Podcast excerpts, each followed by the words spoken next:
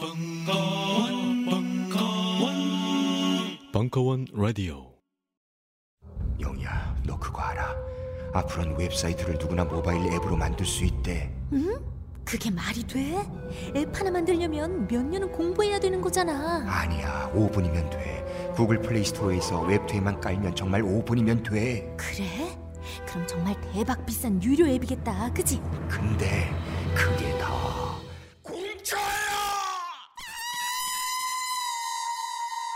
네, 그렇습니다. 아이비 솔루션이 남양 특집으로 제작한 충격의 무료 프로그램 웹투앱을 구글 플레이 스토어에서 검색해 보세요. 홈페이지, 블로그, 쇼핑몰 등 자신의 웹사이트가 순식간에 앱으로 변신합니다. 순식간에 변신한 앱을 구글 플레이 스토어에 등록해 보세요. 이제 전 세계 모든 사람들이 여러분의 앱을 다운받을 수 있습니다. 웹을 앱으로, 앱을 무료로 기억하세요. 아이비 솔루션의 웹투 앱. 안녕하세요. 딴지마켓 조립 PC 판매 책임자 이경식입니다. 요즘 딴지에 걸려있는 재산이 때문에 나름 유명이 되었는데요. 직접 용산 매장으로 찾아오시는 분들은 먼저 알아봐 주시고 배달을 갈 때에도 제 얼굴 보고 바로 열어주시더라고요. 요즘 저의 가장 큰 고민이 바로 이겁니다. 저도 사실 용산 용팔이었거든요. 파리를 날리다가도 호구손님 하나 잡아서 눈탱이 치는 그 맛, 그 짜릿한 맛에 용팔이 짓을 하는 건데 제가 요즘 그걸 못하고 있습니다. 정말 아주 그냥 돌아버리겠다니까요. 그래서 결심했습니다. 이왕 이렇게 된 거 정말 정직하게 장사하자. 아니 정확히는 정직하게 장사할 수밖에 없습니다. 다 알아보시는데 말이죠. 은하계에서 가장 정직하고 가장 AS가 믿을 만한 조립 PC 전문 업체 컴스테이션의 졸라 유명한 이경식이었습니다. 이왕 이렇게 된 거 아예 제 휴대폰도 밝혀버리겠습니다. 011-892-5568 전화 주십시오. 제가 직접 받습니다. 감사합니다. 저희 컴스테이션은 조용한 형제들과 함께합니다.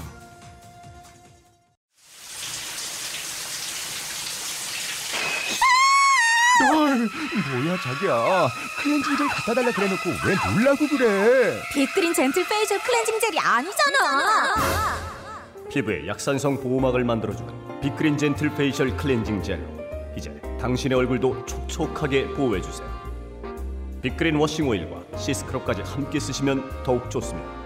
미안해 자기야. 딴지 마켓에서 얼른 주문하고 올게.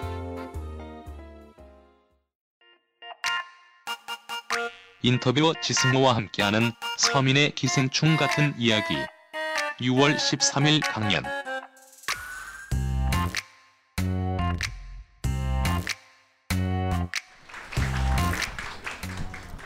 네, 안녕하세요. 오늘 서민의 기생충 같은 이야기 북콘서트 사회를 맡은 바갈라딘입니다. 만나서 반갑습니다. 네, 제가 누군지 전혀 모르시죠? 네, 아, 고맙습니다. 네, 저를 보러 와주신 분들도 몇 분 계시네요. 어, 저는 본명은 박태근이고요. 어, 온라인 서점 알라딘에서 입문 MD로 일하고 있습니다. 그리고 어, 본격 출판 팟캐스트 메비우스의 띠지 사회를 맡고 있고요. 이런저런 인연으로 오늘 어, 북콘서트 사회를 맡게 됐습니다. 뭐 저는 주인공이 아니니까 빨리 두 분 선생님 모시는 게 좋겠죠. 서민 선생님과 지승원 선생님 박수로 모시겠습니다. 네, 뭐 이렇게 벌을 서듯이 앉아 계시죠? 네, 오, 오늘 올라오셨으니까 뭐 가, 가볍게 인사 말씀 부탁드릴게요. 서민 선생님부터. 네. 네, 안녕하세요. 서민입니다. 저 저를 보러 이렇게 많이 와주셔서 감사합니다. 네, 다음에 네 아, 안녕하세요 인터뷰하는 지종호라고 합니다. 네, 오늘 이렇게 두 분을 함께 모시게 됐는데 이번 책은 서민 선생님하고 지승호 선생님이 인터뷰를 나눈 책이죠. 잘 아시다시피 그 지승호 선생님께서는 그간 뭐 수십 건에 이르는 인터뷰집을 꾸준히 내셨고요. 최근에는 이 인터뷰하는 사람에 대한 그 어떤 사회적인 이해, 인식 이런 것들이 높아지면서 유럽 북콘서트의 주인공하고 함께 자주 자리를 하고 계십니다. 오늘 활약을 기대를 하겠고요.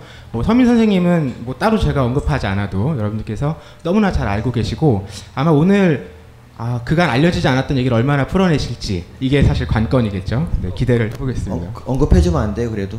네, 언급. 네, 서민 선생님의 역사를 제가 다 읊을 수는 없는데, 네, 알라딘 에서 파워 블로거로 활동을 하셨죠. 뭐 저는 그런 인연으로 선생님을 알고 있고요.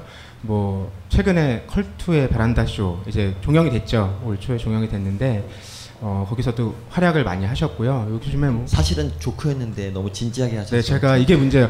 농담을 하면 제가 너무 진지하게 다 받아들여가지고 어, 뭐 시작을 해보겠습니다. 그러면 먼저 조금 전에 얘기가 나왔는데 뭐서민 선생님 그 베란다 쇼 끝난 이후에 좀 여유가 더 생기셨는지 아니면 또 그간 새롭게 생긴 일들은 없는지 말씀 부탁드릴게요. 예, 작년 3월부터 2월까지 베란다 쇼를 1년 했는데요. 이제 그 후로부터는 이제 제 혼자 스스로 이렇게 삶을 개척해야 한다는 그런 사실 때문에 좀 많이 무서웠고요. 그리고 어, 근데 아직 불러주는 데가 없어가지고 그냥 조그만 라디오 아무도 안 듣는 라디오 하나 하고 있고 그리고 잊혀진다는 두려움이 역시 계속 있고요. 그리고 예. 그리고 그러니까 제가 이제 그 높아진 인지도로 그러니까 이제 과, 고등학생 이제 고등학교를 다니면서 강연 알바를 되게 많이 다녀요. 그러니까 이제 그 학생들한테 기생충을 정, 기생충을 사랑해야 훌륭한 과학자가 된다 이런 주제로 이제 강연을 많이 다닙니다. 그래, 서 조금 바빴어요. 예.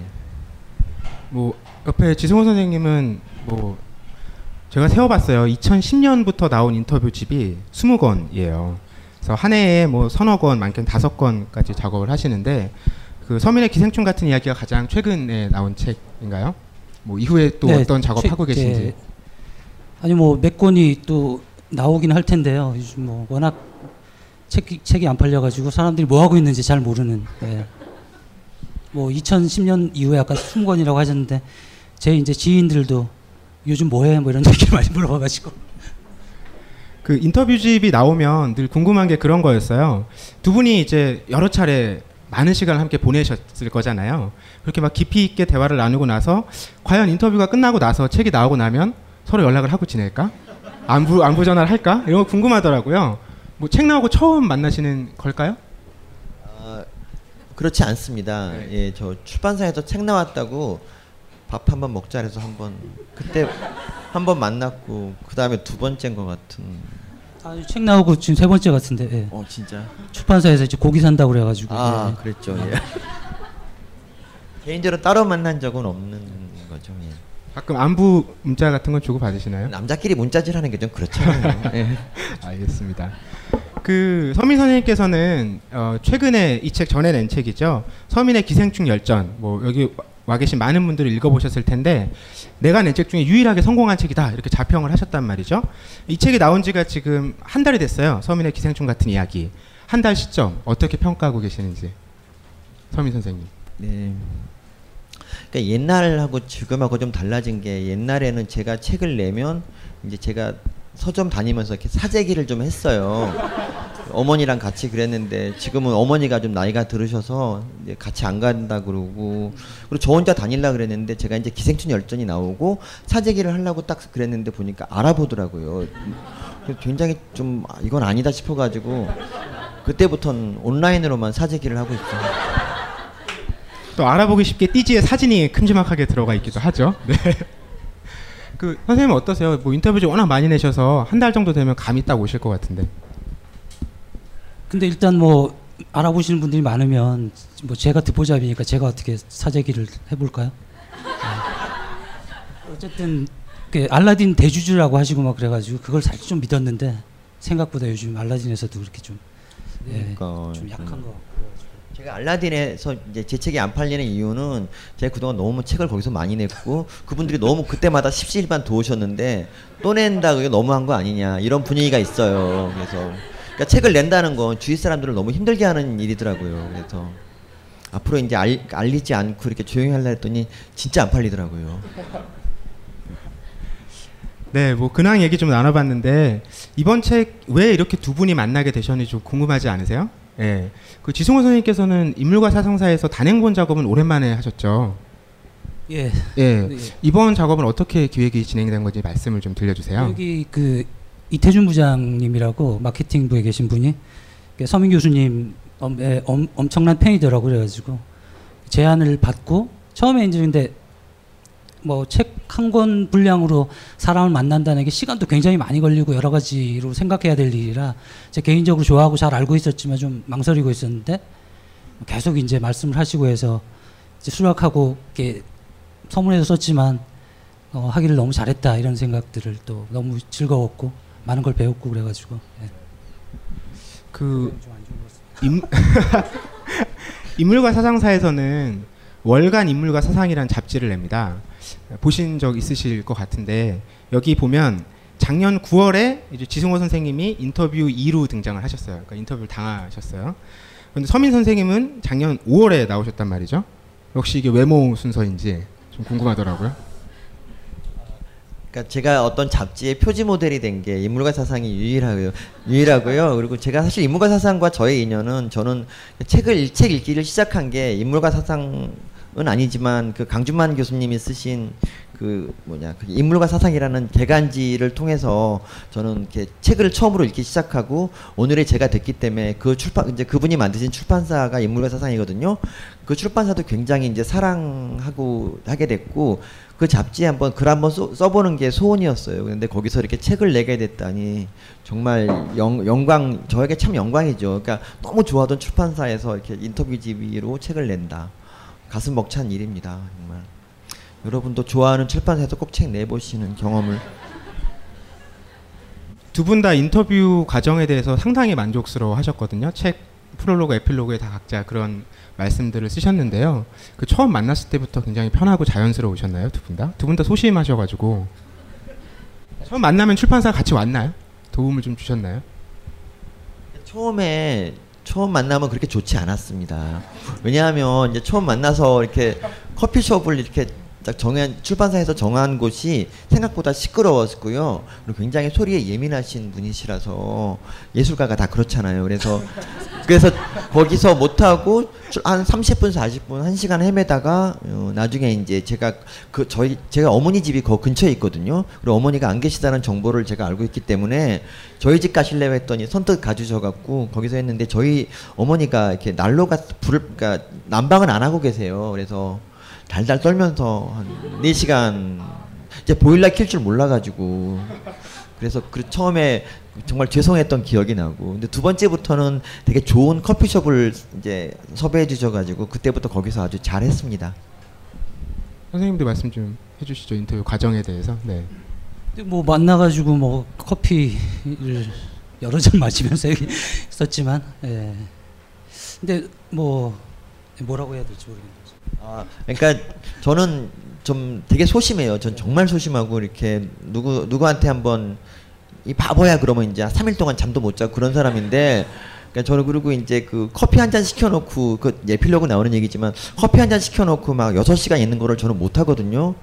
근데 이제 지승호 선생님이랑 딱 있었을 때 제가 이제 정말 편했던 거는 지승호 선생님도 한 시간 반 이상을 못 견디더라고요. 커피 한 잔 가지고. 그래서 다섯 시간 있으면 우리는 꼭 세 잔을 마셨고 그 여섯 시간 있으면 네 잔을 마셨고 그래서 미안한 마음 없이 떳떳하게 인터뷰를 할수 있었어요. 음, 그게 좋았어요. 주 선생님 멘붕이 오셨다고 하니까 좀 가벼운 질문 하나 던져볼게요.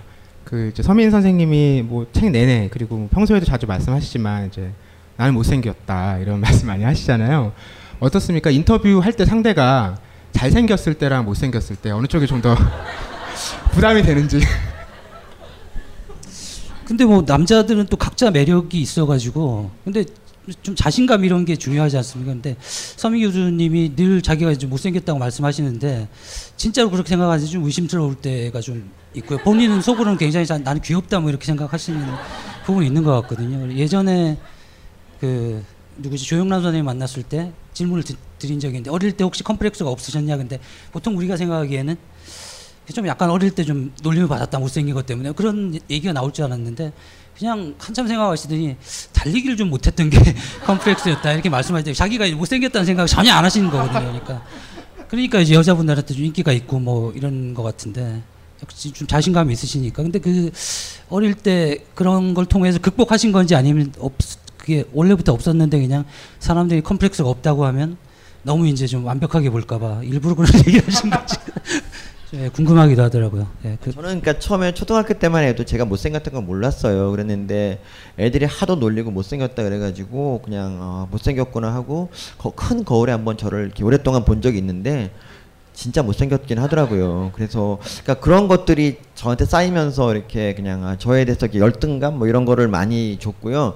그 다음부터는 이제 길을 걸을 때나 이렇게 뭐 길을 걸을 때 항상 고개를 숙이고 걸어다니고 그리고 사진 같은 거 찍으면 무조건 피할 카메라를 피하고 뭐 이런 버릇이 있었고 그게 너무 오래되니까 이제 되게 좋아진 좋아진 거는 이제 그 외모에 대해서 어떤 얘기를 들어도 이렇게 뭐 기분이 나쁘지가 않아요. 그러니까 이제 제가 이제 제 취, 여기서 썼나 모르겠는데 취미가 뭐냐면 제 취미가 네이버에다 제 이름 검색하고 이제 검색하는 거거든요.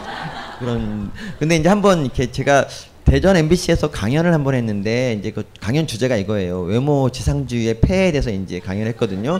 그리고 나중에 저명을 제가 이제 외모는 그 사람 그 사람의 전부가 아니다 이렇게 썼고요. 근데 거기 방청객들이 뭐라 그랬냐면은 선생님 그렇게 못생기지 않았다고 저를 굉장히 격려를 많이 해주셨어요. 그래서 아 그냥 그렇게 사진 이쁘게 잘 찍고 이제 헤어졌는데 그 카페에 글이 올라온 거예요. 그러면서 서민 교수 진짜 못생겼더라. 그, 그 다음 말이 좀 약간 놀랐어요. 우리는 하느님의 은총을 받은 거죠. 뭐 그다음에 어, 그다음에 댓글이 막 기생충 같이 생겼더라고요. 막 이렇게 하고 막 웃는 거예요. 근데 그걸 보고 막 화가 나야 될 텐데 어 그냥 뭐 이렇구나 하고 이제 이렇게 된 게 이걸 극복이라고 할 수 있나요? 포기한 건데 이거는 거의 근데 이런 건 있는 것 같아요. 인지도가 올라가니까 좀 친숙해지면 사람이 좀 잘생겨 보이잖아요. 그러니까 제, 저는 제 외모 라이벌이 박지성이에요. 박지성. 사실 박지성 축구만 못했으면 정말 저하고 여기 같이 앉아있어야 할 그런 사람인데, 그러니까 자주 보니까 박지성이 이제 되게 귀엽게 보이고 멋져 보이고 아나운서랑 결혼하고 그랬잖아요. 근데, 근데 자주 보고 이렇게 조금 뜨면은 사람이 좀 잘생겨 보이고 아우라가 생기는 것 같긴 해요. 예. 저도 이제 잘생겼다 그러면은 뭐 그러려니 해요 저도. 근데 뭐 지금은 그런 방식으로 충분히 극복이 되신 것 같은데 어린 시절에는 아니 스트레스도 있으셨고 공부와 이제 유머로 그걸 극복해 보시려고 노력하셨다고 하셨잖아요. 극복이 되셨다고 생각하세요? 그 당시에?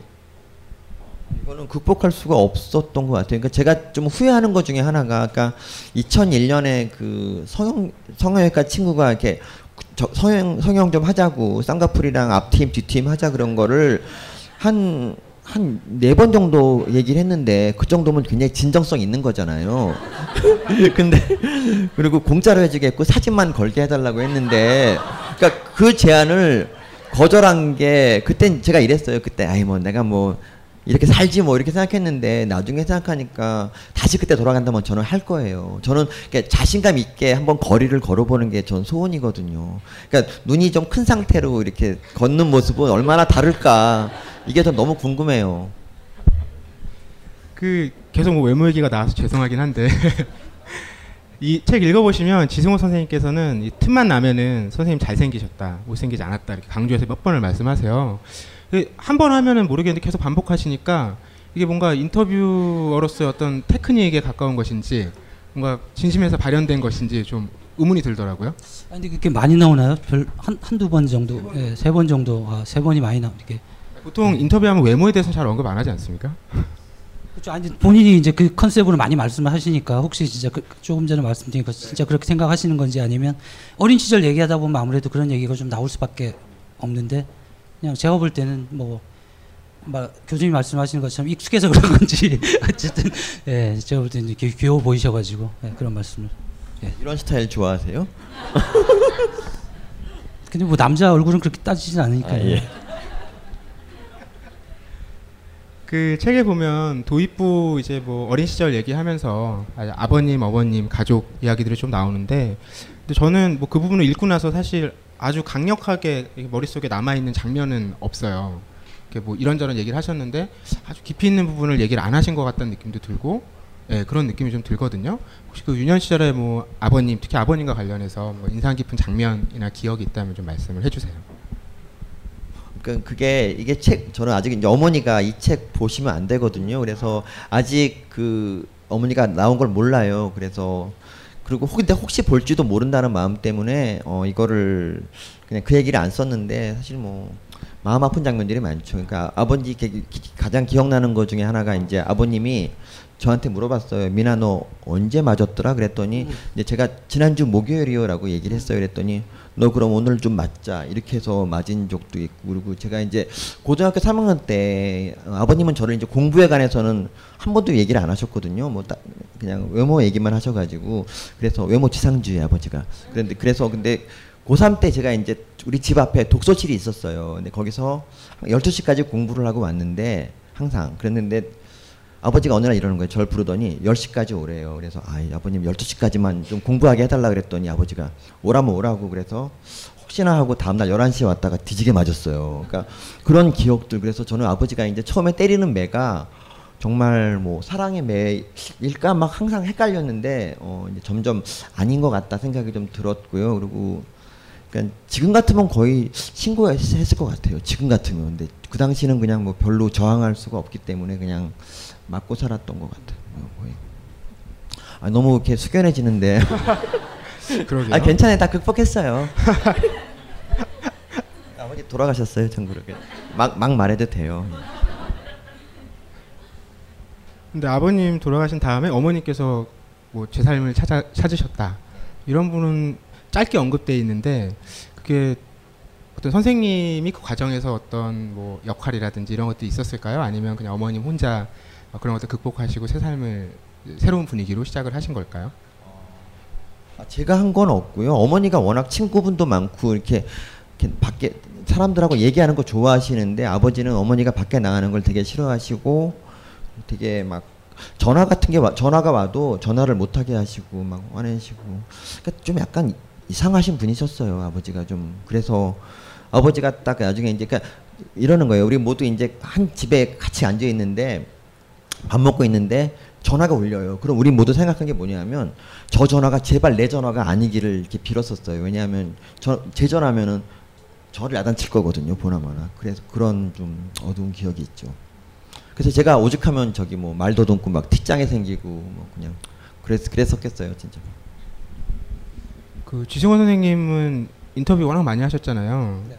이런 어떤 개인의 아, 아주 내밀한 가정사라든지 이런 것들을 자주 들으셨을 텐데 그런 걸 들을 때 인터뷰로서 어떤 느낌들이 좀 드나요? 그러니까 그 안타까운 느낌이 들 수도 있고 네. 내 기억이 떠올 수도 있고 뭐 이런 여러 가지 생각들이 들 것 같거든요. 근데 네. 어쨌든 뭐 그 시절에 그런 분들 많았겠지만 이제 저도 좀 그랬기 때문에 사실 좀 그런 사회적 맥락이 있지 않습니까? 조금 전에 말씀하셨지만 지금 같았으면 있을 수 없는 그러니까 사실 또 벌어지고 있지만 몰래 벌어진 일이지 저 같은 경우에는 그 어린이날 그 창경원에서 맞춘 적이 있거든요. 근데 이제 그때는 아무도 말리지 않았던 그런 시절 부모가 자식을 때리는 데 대해서 그냥 뭐 애가 잘못했나 보다 뭐 이런 분위기였으니까 그리고 집에 혹시 이사를 가면 이제 그 다락방을 이제 막 딱 찾고 그랬고 다락방이 있나 근데 그게 왜 그랬냐면 뭐 이렇게 뭐 구석에 가서 놀려고 그런 게 아니고 이제 가둬두고 그랬으니까 저희가 좀 아버님 마음에 안 들면 그러니까 그게 혹시 집에 있나 보던 그런 게 있어 가지고 얘기 들으면서도 뭐, 뭐 옛날 생각나고 그래서 마음이 많이 아팠었고 저희 아버님도 이제 돌아가셨는데 어, 그, 나마제 동생은 이제 좀, 그, 저는 장남이라서 기대가 커서 그랬는지 좀 더 많이 그래가지고, 제 동생 아버지 돌아가실 때 옆에서 손도 잡아드리고 그랬는데 저는 못 그랬거든요. 그때도 계속 무서웠기 때문에. 그래서 그런 얘기 들으면서도 그런 뭐 생각들이 많이 났고. 그래서 어쩌면 더 그런 좀 약간 동명상련의 느낌? 뭐 이런 것들이 더 있었던 것 같습니다. 네, 네 전 얘기 들으면서 그래도 내가 더 많이 맞지 않았을까? 이런 생각하고 있었어요. 그뭐 어르신 얘기는 좀 넘어가 볼게요. 그 저는 이 책 읽으면서 어쨌든 선생님 삶에서 좀 전환점이 될 만한 사건들이 이제 위암 판정과 이제 결혼이라고 좀 읽었는데요. 저는 사실 선생님 사생활에 대해 잘 몰랐기 때문에 위암 얘기 책에서 처음 봤거, 봤거든요. 사실은 좀 놀랐고요. 어, 지금 완쾌가 이제 되신 거죠. 계속 관리는 하시지만 주위 사람들에 의하면 그때보다 주량이 더 늘었다 이런 이런 얘기를 합니다. 그 선고 받고 나서 눈물이 왈칵 쏟아졌다고 말씀하셨는데 그러니까 집사람한테 전화할 때. 아, 전화. 예. 저는 사실은 크게 아파 본 적도 없고 병원에 입원해 본 적도 없고 깁스 한 번 해본 적이 없어요. 그래서 어떤 병을 그렇게 내가 큰 병을 얻었다라는 진단을 받고 원래 가족에게 얘기할 때 그런 눈물이 왈칵 나왔다라는 감정. 이 도대체 어떤 감정인지 좀궁금하더라고 물론 그냥 우리가 생각해 보면 눈물 나왔겠지라고 생각할 수는 있는데 음, 선생님 어쨌든 그 아내분하고 여러 가지 스토리가 있잖아요. 예. 그런 맥락에서 조금 좀 남다르게 다가왔을 것 같다는 생각이 들거든요. 그러니까 예. 그 아내를 제가 굉장히 사랑하기 때문에 눈물이 나온 게 아닌가 싶습니다. 저도.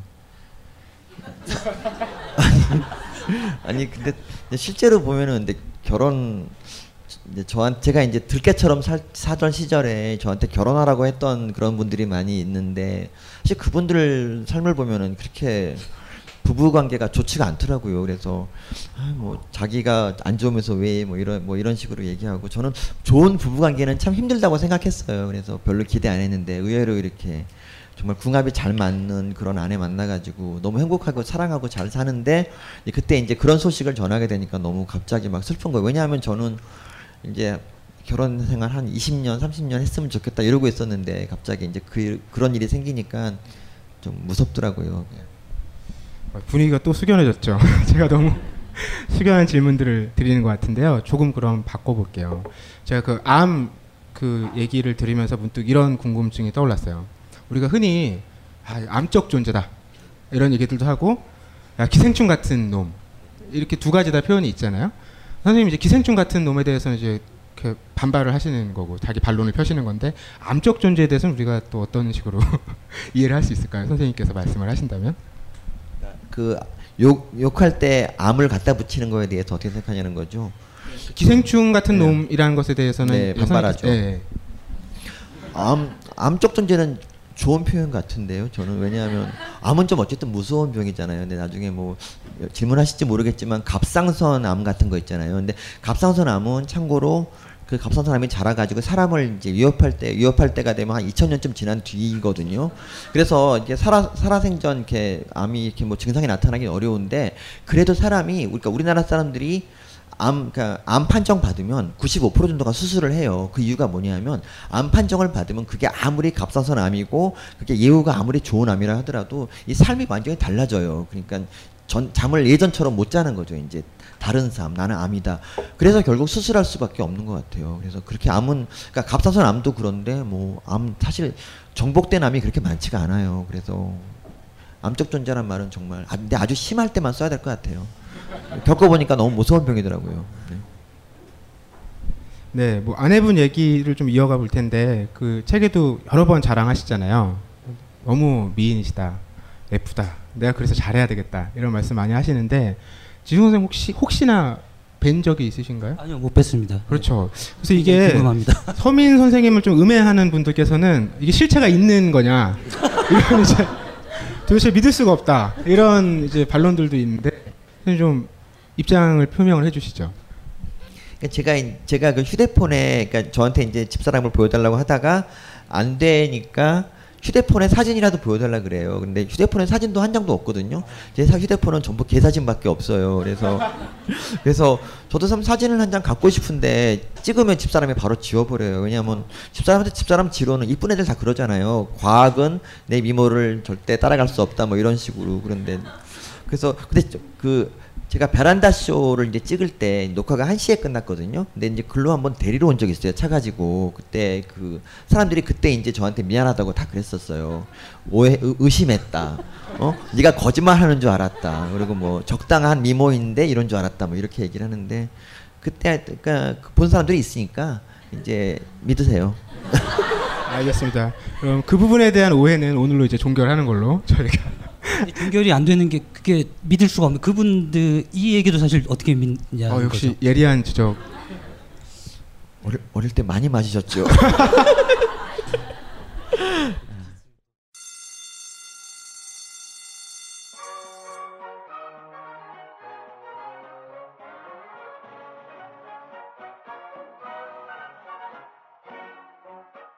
오늘도 힘차게 매일매일 활기찬 당신의 아침을 책임질 손안의 킹스베리 중세 왕과 귀족들만 먹었다는 아로니아와 함께 발기찬 하루를 시작하십시오 100% 폴란드산 아로니아 열매 농축과즙 평산네이처 평산 아로니아 친, 친.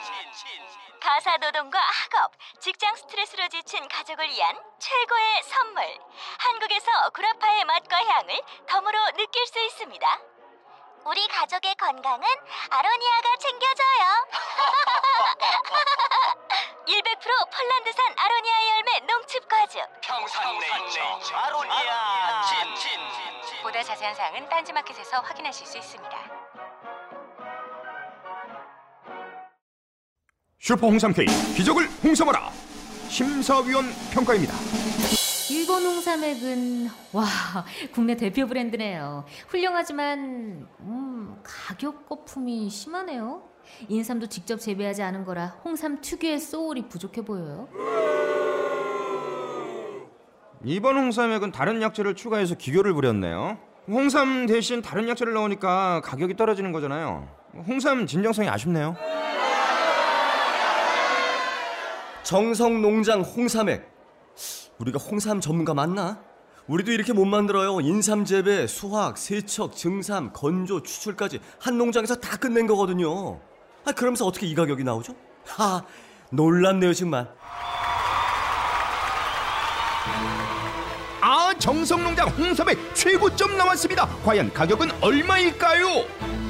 딴지 마켓에서 공개합니다.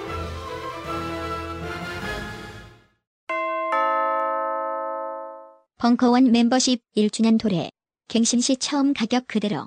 만료일 확인하여 너도 나도 자산 증진. 지금 바로 벙커원 홈페이지에서 확인해 보세요. 입장이 좀 다른 것 같아요. 어떻게든 이걸 좀 부드럽게 진행을 하고자 하는 진행자 입장과 예, 패널의 입장이 좀 다른 것 같은데요. 그 결혼 이야기 하시면서 저는 주례 보셨다는 얘기 되게 놀랐어요. 예. 그 그리고 주례에서 주열 흡충인가요? 기생충의 얘기를 끄집어내서 주례를 이끌어 가셨다는 얘기도 상당히 놀라운데 여러분들 뭐 아직 못 읽으신 분들을 위해서 그 주례사 얘기 잠깐 들려주세요. 예, 저 주례사의 한 반 정도가 주혈흡충 얘긴데요. 그 주혈흡충이라는 기생충은 어, 그러니까 암수 원래 기생충은 서로 그냥 이렇게 일부일처 이런 게 아니거든요. 근데 주유럽충은 일부일처로 거의 평생을 가는 정말 드문 기생충이고 특히 남자가 여자를 위해서 정말 봉사를 해요. 그리고 그러니까 여자 기생충은 그냥 알만 낳고 아무것도 안 하고 주유럽충은 그냥 여자를 밥도 먹여주고 뭐 여기저기 구경도 시켜주고 뭐 이런 일을 하거든요. 정말 그래도 훌륭한 기생충이라고 생각을 하고 그리고 이제 그 남자 남자분한테도 어, 밥만 먹지 말고 설거지도 좀 하시고 집안일도 많이 하셔야 된다고 주유럽중 스콧을 본받아야 이제 화목한 가정이 된다 이렇게 이제 얘기를 했는데 나중에 이제 그분들이 이제 주례사 사본 달라 그래서 주소 그래 걸어놓겠다 액자로 걸어놨다고 그러더라고요. 최근에도 그분들이 어떻게 살고 계시는지 이렇게 연락도 되고 하시나요? 확인이 많이 예, 화, 알, 어떻게 사는지는 아는데요. 음, 그때가 3개월이었더라고요. 그래서 그냥 잘 살고 있는데 예, 그때 임시 3개월이었고 지금은 이제 지금은 애 잘 키우고 살고 있는데 음, 그때 몰랐는데 여자분이 좀 좌파시더라고요. 예, 그 유모차 그러니까 세월호 유모차 부대라고 혹시 아세요? 거기에 거의 리더를 맡고 있어요 지금. 어, 제가 그런 분의 주례를 섰다는 게 믿어지지가 않아요. 그분이 한한 2주 2, 3주 전인가 안철수하고 막 독대도 하고 그랬던데 대단한 분인 것 같아요. 주례를 섰습니다, 제가. 예, 이 책이 이렇게 앞에 전반부는 선생님의 이런 삶에 대한 얘기들로 구성이 되어 있고 이제 중반 넘어가면서부터는 이제 기생충, 기생충 학자로서의 삶, 또 의사로서 의 여러 가지 의료 문제에 대한 이야기들, 또 사회 문제, 글쓰기 이런 생각들을 많이 펼쳐 보이셨는데요. 음, 이제 후반부 얘기로 넘어가기 전에 그 정리하시면서 선생 지성호 선생님께서는 이 책이 사실 이렇게두 부분으로 좀 분리가 돼 있잖아요. 그래서 이거를 좀 자연스럽게 구성하기 위해서 고민을 좀 하셨을 것 같다는 생각이 들거든요. 물어보고 나니까 표정은 고민을 안 하셨던 것 같은 표정 아니 근데 워낙 이제 그 인물과사상에서 제안을 하면서 그 서민 교수님에 대해서 많이 알고 카테고리를 어느 정도 이렇게 좀 나눠 두셔가지고 그 부분에서 저는 이제 뭐 질문지 좀 보충하고 하면서 이렇게 좀 나눈 거죠. 근데 워낙 이제 여러 가지로 다채롭게 얘기가 나올 수 있는 부분이라 나누는 게 그렇게 어렵진 않았던 것 같거든요. 그러니까 이게 뭐 크게 두 부분이지만 쭉쭉 보면 이제 한 8개로 나눠지지 않습니까? 근데 그 부분들이 다 각자 좀 의미가 다른 얘기들이라 뭐 저도 정리 한마디 하면 안 될까요? 예, 하시죠. 네. 제가 미처 말씀 못 드렸었는데 저기 지승호 선생님하고 인터뷰가 참 편했던 것 중에 하나가 뭐 커피 많이 시킨 것도 있지만 정말 준비를 많이 하고 댓글까지 다 읽어가지고 어 그래서 질문하시니까 정말 되게 편했어요. 그러니까 원래 그냥 인터뷰 할때 그냥 항상 무슨 말하지 막 이러고 서로 기, 마주보고 있는 경우가 되게 많은데 어, 워낙 질문 막 꼼꼼히 하셔가지고 6시간 5시간 뭐 이렇게 금방 금방 갔어요. 참 훌륭한 인터뷰어다라고 생각했어요. 감사합니다. 네, 그럼 이제 후반부 얘기로 좀 넘어가 볼까요? 그 선생님 주 연구 분야가 이 책에서 이제 미라에서 기생충을 찾는 것이다. 예, 그 언급을 하셨는데 이제 미라라고 하면 우리가 갖고 있는 어떤 이미지가 있기 때문에 이걸 글로 읽었을 때딱 아, 매칭이 안 되는 느낌들이 있을 것 같아요. 그래서 도대체 그 거기에서 말하는 미라라는 게 이제 어떤 것인지 또 실제로 어떻게 그 미라들을 찾, 찾고 계시는지 이런 말씀 좀 들려주시면 좋겠네요. 그러니까 오래된 무덤을 딱 열었을 때, 그러니까 이제 주로 우리나라에서는 이장하려고 묘를 딱 여는데 그냥 이렇게 보통 다 썩어가지고 뼈가 하나 뼈가 있을까 말까 할 단계가 원래 돼야 정상이거든요. 그런데 죽은 모습 그대로 그냥 보존이 돼 있는 거예요. 그래서 이제 놀래서 신고를 하고 예, 제가 이제 그때 가가지고 이제 미라 가족 그러는데 그 저는 이집트만 미라가 있는 줄 알았어요. 그런데 우리나라 우리나라뿐 아니라 물론 다른 나라들도 많이 미라가 많더라고요. 뭐 칠레 같은 나라는 뭐 사막에서 그냥 앉아서 앉아 있다가 미라된 사람도 있고 뭐 이런 식으로 다양한 기전에서 미라가 되는데 우리나라는 그 묘를 너무 완벽하게 그 차단을 외부랑 차단을 해가지고 공기가 전혀 안 통하게 해가지고 이제 한 500년 정도 되는 이제 그런 미라들이 많이 발견이 됩니다. 그러니까 그런 워낙 뭐 보존 상태가 좋기 때문에 거기 이제 그 옷 같은 거 벗기다 보면 팬티에 변 같은 게 많이 남아 있어요. 사람이 죽으면서 항문 괄락근이 풀리고 변이 막 이제 나오거든요. 뭐 이건 장군이고 미인이고 관계없이 나와요. 그런데 그것들을 가져다가 이제 하거나 아니면 이제 팬티가 없는 사람들은 그냥 내장에 내시경 해가지고 변을 조금 떼어내면 이제 기생충 검사를 할 수가 있죠. 근데 참 놀라운 거는 아니 놀라운 건 아니다. 기생충이 없는 미라가 하나도 없는 거죠. 거의 전부 다 기생충이 있, 있고요. 그리고 미라 하나 발견될 때마다 거의 논문을 하나씩 쓸 수가 있었기 때문에 어, 저의 연구 점수에 굉장히 큰 도움이 됐죠. 그러니까 미라가 언제 또 발견되나 요것만 바라보고 있으면 되니까 참 편해 편 좋은 연구 전공인 것 같아요. 그런 게 발견이 되면 이렇게 연락이 오나요 선생님한테도? 전국의 모든 이제 그 이장하는 분의 연락처를 다 알고 있어서 아 선생님께서 아, 우리 연구팀에서 다 확보를 하고 있어서 바로 먼저 연락이 오고요. 예. 근데 이제 양반분들이 양반분들이 대개가 이제 그 기생충 검사를 원치 않으세요, 되게. 그 중에 90%는 그냥 묻히, 묻히죠. 왜냐하면 이제 그 저는 그러니까 뭐 안동김 씨 같은 이제 그 묘에서 기생충이 나왔다 그러면 왠지 안동김 씨가 기생충이 많이 나왔다 그러면은 별로 좋지 않잖아요. 그래서 되게 꺼려 하시는 것 같더라고요. 그래서 그리고 어떤 이제 여자 미이라 같은 경우는 여자를 어떻게 뭐 난도질을 하냐 뭐 이렇게 이제 하시는 분도 있고 그래서 뭐 어렵 많이 어렵습니다. 이장 많이 하시고요, 여러분. 그뭐 이장 외에도 이렇게 변 같은 걸 확보하려고 전국 각지를 예, 다니신다는 표현도 본문에 있는데 어, 아니, 재, 미난 에피소드 그런 거를 알수 있나요? 네? 아, 각지를 다니던 얘기가 있나요? 아, 선생님 막 시골 가셔가지고 이렇게 뭐 변 같은 걸 얻으려고 하면 아 그건 미라 연구가 아니라 네 다른 예, 아, 네, 다른, 다른 얘기를 말씀드린 거예요. 그러니까 그 미라 이후에 이제 그런 미라도 확보를 해야 되는데 그런 부분에서도 이제 자료를 기생충을 확보하기 위해서 그런 변을 얻으러 가셔야 되는 거잖아요. 그럴 때도 재미난 에피소드들이 있을 것 같아요. 일단 똥을 달라고 하는 것 자체가 예, 일반 사람들 되 당황할 것 같거든요. 그 맥락을 모르는 사람들이 들으면. 그러니까 그 제가 처음에 기생충학에 뛰어든 게 92년이고요. 이게 정말 대단한 게 뭐냐면 그때 이미 기생충 감염률이 5% 이하로 떨어져서 이제 기생충이 망했다 뭐 이런 시점이었는데 제가 그때 뛰어들었던 게참 대단한 것 같고요. 그리고 이제 그때는 그래도 이제 마을에 마을이 아직 시골 마을 가면 마을 분들이 되게 순수하셨어요. 그래서 변 달라고 하면은 되게 막 미안해하면서 변을 주셨어요. 근데 2000년이 넘어서면서부터 이제 변 얻기가 굉장히 힘들어졌고 마을 주민들이 굉장히 적대적이 된 좀 됐어요. 변 달라 그러면 안 주고 빈통 빈통을 변인 것처럼 주고 뭐 이런 식으로 하셨는데 그그 그 원인이 외환위기가 있었던 게 원인이 아닐까 전 그냥 그렇게 생각해요 저는 네. 그러니까 재미난 에, 재미난 에피소드라기보다도 이거는 좀 저희가 죄송한 부분인데요 그러니까 원래 이제 딱 그 사람들 마을 주민들 한 100명 검사를 하고 나면 이제 가끔 보면 이상한 기생충 알이 나온 경우 있잖아요.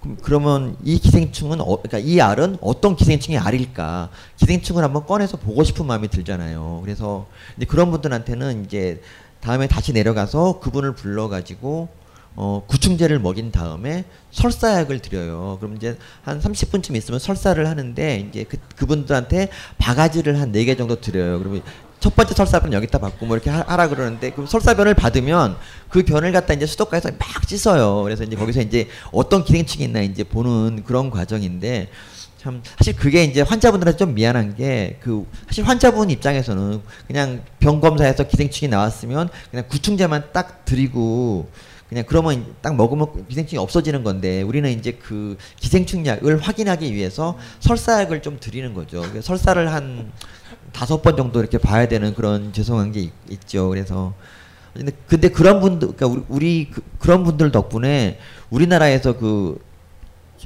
그러니까 세계 최초로 인체 감염이 확인된 기생충이 한 30종 정도가 되거든요. 다 그게 이제 그 바가지에 받은 변들 그런 변들이 되게 이제 큰 역할을 했죠. 네. 그 요즘에는 이제 서민 선생님의 활약으로 기생충에 대한 여러 가지 지식과 정보가 조금 알려지고 있는 편이긴 한데요. 여전히 우린 잘 모르잖아요. 우리와는 다른 세계에 있는 것처럼 여겨지는데 지승호 선생님께서도 이번 책 작업하시기 전에는 잘 모르셨을 것 같다는 생각이 들거든요. 예, 뭐 제 몸에 있을지 몰라도 제 잘 모르고 지내니까 예, 그래서 책 준비하시는 과정에서 좀 알게 된 아주 충격적이었던 사실이라거나 뭐 기생충에 대해 새롭게 알게 된 재미난 것들 기억나는 거 있으신가요? 근데 뭐 여러 가지 또 아, 위험한 기생충도 있구나 이런 또 뭐스파르가늄 같은 경우에는 막 사람 몸을 돌아다니다가 빠져나오기도 하고 뭐 뇌로 가기도 하고 한다는데 어쨌든 뭐 그런 뭐 새로운 사실들도 많이 예. 부, 분위기가 다운되고 있습니다. 아 그래요? 좀 지원해서라도 좀 해보시죠. 예. 뭐 어떻게 어떻게 제가 소설가도 아니고. 예. 그 서민 선생님께서는 가장 애정하는 기생충으로 광절혈 두조충 기생충을 꼽으셨고요. 꼽으셨는데 그 얘기와 함께 반대로 아, 이 기생충은 내가 봐도 좀 너무하다. 이런 기생충도 있을 것 같아요. 뭐 예를 들면은 간장게장 말씀하시면서 이제 페스티페디스토마 이건 좀, 좀 문제가 있다. 이렇게 언급을 하셨거든요. 네. 그러니까 광절 열두조충을 제가 좋아하는 이유는 그 기생충이 이제 저희가 책 작업을 마무리하고 2월 말에 이제 그 13살짜리 소년한테서 이제 그 기생충이 나온 거예요. 그러니까 3.5m짜리였고요. 그 아이가 이제 뭐 피로함을 느꼈던 병원에 갔더니 뭐 그 그게 발견됐다 이런 건데 저는 이제 그 기생충을 좋아하는 이유가 크기가 그렇게 이제 그 아이에서는 증상이 있었지만 그 별로 증상이 없는 경우가 훨씬 더 많거든요.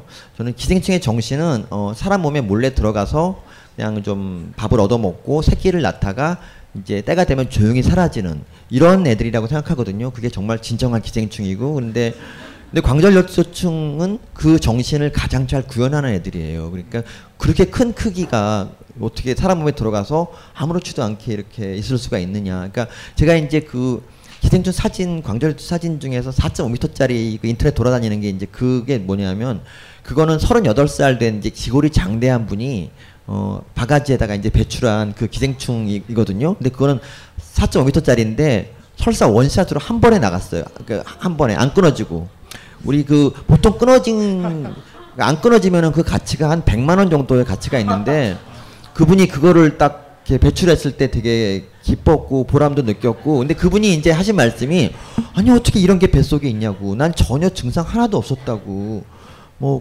그걸 이제 그걸 보고 되게 이제 어 그, 그것이 바로 광절 열두 조층입니다라고 이제 말씀을 드렸는데 되게 이제 그러니까 흐뭇했어요. 저는 기생충이 이제 제가 기원하는 기생충이 나온 데다가 뭐 이렇게 그리고 정말 저기서 이제 되게 미담 비슷한 게 있는데요. 미담 이제 그 기생충이 나오고 나서 이제 그걸 갖고 있, 다가 어. 그 기생충, 그 광절 여치조충을 주로 연구하시는 교수님이 있어요. 이제 그 충북대 계시는 엄기성 교수님이라는 분인데 그분한테 이제 그좀 인사차 갈 일이 있었는데 갈 때 그걸 가져갔어요. 그래서 가서 이제 선물로 드리고 왔어요. 정말 너무 주기 아까웠는데 예, 그분이 어찌나 해맑게 웃으시는지 기생충 학자는 기생충이 제일 좋은 선물입니다. 그렇게 선물로 드릴 수 있다라는 생각은 못 해봤네요. 보관과 이런 것들도 좀 이렇게 냉동으로 이렇게 해야 되나요? 보관을? 아니요 포르말린 넣어놨기 때문에 그냥, 그냥? 네. 놔두면 되는데 아. 그분이 거기다가 서민 기증 이렇게 써놨었어요. 저는 그 기생충에 대한 그 우리의 편견을 가장 많이 심어주는 그 이유가 제가 돌아보니까 뭐 기생충에 대해 잘 모르, 모른다 뭐 이런 것들도 있을 수 있는데 애초에 기생이란 말을 처음 배울 때 공생하고 기생을 같이 배우면서 마치 이제 공생은 착하고 좋은 것 것을 우리가 인식을 하게 되고 기생그 맞은편에서 되게 나쁘고 이기적인 것 이렇게 배우기 때문 아닌가라는 생각도 들더라고요. 정말 예리한 지적이십니다. 사실 저는 한 번도 그렇게 생각해 본 적이 없는데 선생님 말 듣고 보니까 진짜 그런 것 같아요. 그러니까 기생은 어쨌든 숙주한테 피해를 입히고 왠지 그러니까 우리가 그게 기생충이 들끓던 시절에 우리가 이제 먹을 게 별로 없었잖아요. 그래서 저는 항상 얘기하는 게 뭐냐면 회, 충이 뭐 한 열마리 있어도 밥을 한 톨씩 먹으면 열 톨 그래봤자 열톨이다. 그게 무슨 피해가 되느냐 하지만 60년대 70년대는 사실 밥 열톨이 아쉬웠던 그런 시절이잖아요. 그래서 그때 기생충에 대한 증오가 본격적으로 양산된 게 아닌가 이렇게 생각이 생각이 들어요. 그래서 근데 지금은 이제 먹고 살기 좀 편한 시대니까 이제 그 시대가 달라지면 이제 좀 이제 지금 뭐지 그 기생충을 보는 시각도 좀 달라져야 되지 않을까 싶고 이제 지금은 사실은 비만이 걱정의 시대잖아요. 그래서 기생충이 많이 먹어주면 뭐 좋은 거 아니냐 뭐 이렇게 너그럽게 봐주시면 정말 좋겠어요. 네. 그 기생충 얘기에서 저는 기억에 남는 부분들이 이 선생님이 어떤 과학자로서의 합리적 의심들, 합리적 의심, 의심과 합리적 비판들이었거든요. 예를 들면 DDT 문제라든지 또는 이제 뭐 그 소득 수준과 기생충 감염 사이의 이제 상관관계라든지 우리가 흔히 이제 과학 사회학이라고 불리는 부분에서 얘기할 법한 그런 얘기들을 어, 읽었던 부분들이 기억에 남거든요. 특히 DDT 부분 같은 경우는 우리가 상식적으로 DDT는 옛날 것이고 나쁜 것이고 이렇게 생각하기 쉬운데 어, 그런 것들을 이제 과학자 입장에서 합리적 의심을 통해서 새롭게 생각해보는 아, 이런 부분들이 상당히 인상 깊었거든요. 그런 훈련들이 사실 한국에서는 이제 이공계에 계신 많은 분들이 어, 좀 부족하다 이런 평가들을 받고 있잖아요. 선생님 유독 그렇게 그런 부분에서 뛰어난 능력을 발휘하시는 이유는 뭘까요? 어떻게 해서 그런 능력을 갖추게 되신 걸까요? 여기에 대해서는 지승호 선생님이 답변해 주시겠습니다. 네. 너무 네. 너무 오래 말씀이 없으셔서 아니 저 뭐 이렇게 언제 맞을까 걱정하다 보니까 이게 합리적 의심을 음. 맞는 시기를 추정하고 뭐 이러다 보니까 그런 어릴 때부터 훈련이 된 게 아닐까. 아, 웃겼어요. 예. 저기 그러니까 합리적 의심 저도 사실은 그렇게 합리적 의심을 잘하는 스타일은 아닌데 저는 이렇게 저를 이렇게 합리적 의심을 가능하도록 만들어 준 게 사실은 이명박 대통령이라고 생각을 해요 저는 왜냐하면 그분이 뭐라고 하면은 이게 액면 그대로인 경우가 별로 없더라고요 그래서 그때부터 합리적 의심을 많이 하는 버릇이 생겼고 그러다 보니까 이제 모든 걸 의심하는 사람이 된 게 아닌가 그냥 고마운 분이에요 사실은 네. 알겠습니다 저 지승호 선생님께도 곧 질문을 하나 드리겠습니다 그 기생충 얘기에서 조금 뒷부분으로 한 번 더 넘어가 볼게요. 그 뭐 조금 전에 제가 질문드린 것이 사실 그 넘어가는 질문이었는데 어떤 학자로서의 살, 삶, 또 연구자로서의 태도 그리고 그런 것들을 이제 글쓰기를 통해서 어 여러 가지 매체라든지 이런 것들 책이라든지 이런 걸 통해서 이제 발현해내는 과정에서 선생님께서 좀 재미난 이야기들이 많이 있었다고 생각이 되는데요. 그 인상 깊은 건이 부분이었어요. 연가시 이전과 이후의 삶이 달라졌다. 이 부분을 보니까 마치 이제 진중권 선생님이 디워 이전과 이후에 내 삶이 달라졌다. 이런 멘트가 떠올랐는데, 네. 그 연가시 이전과 이후가 도대체 어, 얼마나 극명하게 달라진 겁니까, 선생님? 제가 이제 저를 항상 두 부분 나누는 걸 좋아하는데요. 뭐 아내 만나기 전과 후가 달라졌다. 뭐뭐 뭐 그리고 강주만 선생님의 책을 읽기 전과 후가 뭐 이렇게 얘기하는데 연가시도 분명히 이제 획을 그을 만한 사건이었던 게 뭐냐면 그 영화가 나오지 않았으면 기생충 열전이라는 이제 제가 스스로 유일한 저서라고 인정하는 그 책이 나오지 않았을 거라고요. 사실은 영가 씨가 흥행, 했기 때문에 네이버에서 기생충에 대해서 한 열곡 그러니까 열 파트로 정도 뭐 써달라 이런 얘기를 한 거고요. 그리고 제가 사실 그 2005년에 그러니까 책을 다섯 권을 말아먹었었거든요. 그 전까지 어 근데 2005년에 마지막 책을 말아먹고 그리고 이제 8년 동안 사실은 거의 절필 상태였어요. 그러니까 책을 더 이상 내지 않겠다. 어머니도 힘들고 이제 돈도 없다. 그런 상태였는데 그 연가 연가 그 이제 그러면서도 글쓰기 연습은 계속했단 말이죠. 그래서 2013년쯤 됐을 때는 거의 글이 거의 절정에 올라서 정말 막 제가 읽고 제가 쓰러지는 뭐 거의 그런 단계였어요. 그래서 사실 이런 마음이 있었어요. 제가 절필 선언을 했지만 지금 다시 책을 쓰면 정말 잘 쓸 수 있는데 이런 생각을 했는데 그 기회를 그냥 그 영가씨가 제공해 줬죠. 그래서 네이버와 영가씨가 그래서 네이버에 이제 나중에 네이버 캐스트에 이제 그 제가 쓴 연재물들이 하나 들 올라오는데 정말 반응이 혹시 안 보신 분들 가서 보세요. 너무 기절할 뻔했어요, 정말. 어떻게 그렇게 그러니까 악플이 없어요. 악플이. 악플이 혹시 하나 있으면 남들이 다 처단해주고 이런 훈훈한 분위기 그리고 어머 어쩜 이렇게 다들 좋다 막 이렇게 칭찬하는지 되게 기분이 벙 떴고 그리고 이제 그래서 그 덕분에 기생충 열전을 낼 수 있었고 예. 아마 이 책도 기생충 열전이 없었으면 나오지 않았을 것 같아요. 왜냐하면 제가 기생충 열전으로 이제 기생충계를 평정했으니까 이제 아, 평정해서 인터뷰 한번 해야지 뭐 이런 이런 차원이라고 생각을 하거든요. 그래서 영가 씨가 정말 고마운 영화예요 저에게는. 네. 그 지승호 선생님께서는 아직 그런 삶의 전환점을 못 마주치신 건가요? 아니면 언제가 있었을까요? 나에게 연가시 같은 영화? 아, 아니 뭐 삶의 전환점 뭐 꾸준히 계속 뭐 작업을 하고 있는 건데 뭐 약간의 뭐 전환점이라면 닥치고 정치가 있겠죠. 네. 그것 때문에 한 2년 좀잘 먹고 살았고. 또 친한 친구랑 싸우기도 했고 뭐, 뭐 그런 부분들 있었죠. 닥치고 정치가 벌써 3년 전인가요? 네, 그렇죠. 예, 참 빠르네요. 뭐 KFC도 이렇게 시작하고 했으니까 또 다른 전기를 한번 마련해 보실 수 있지 않을까요? 뭐 저, 저 다른 전기 KFC는 전기구이 통닭이 아닌 것 같습니다. 네. 아, 저 개인적으로 지승원 선생님 전환점이 처음에는 지승원 선생님이 한 명에 대해 그러니까 인터뷰 집을 낼 때 한 열 명 막 여러 명을 아, 내셨어요. 그래서 네, 맞습니다. 그랬는데 언제부턴가 한 명씩 그냥 내더라고요. 신해철의 뭐 쾌변과 독설 뭐 이런 식으로 네. 공지연 괜찮다 괜찮아 이래가지고 저는 그렇게 나오니까 훨씬 더 좋은 거예요. 그래서 이 사람이 완전 모든 삶을 다 정리해 주니까 특히 공지형 책을 저 굉장히 좋아했어요. 그래서 그, 런 것도 전환. 안주아 씨 좋아했었으면 지금 안좋하시는군요 지금. 네? 좋아했었다고 하시니까. 아. 우리가 이렇게 잘 맞는 스타일은 아니었어요, 사실은. 예, 항상 예, 다툼이 있었고요. 예. 공지영 작가에 대한 언급도 책의 뒷부분에 나오잖아요. 개인적으로 예. 예 팬이신. 그렇죠. 공지영 작가 사실 공지영 작가를 좋아하게 된 건 사실 솔직히 외모 때문도 있어요. 사실은 외모가 되게 큰 역할을 차지했고요.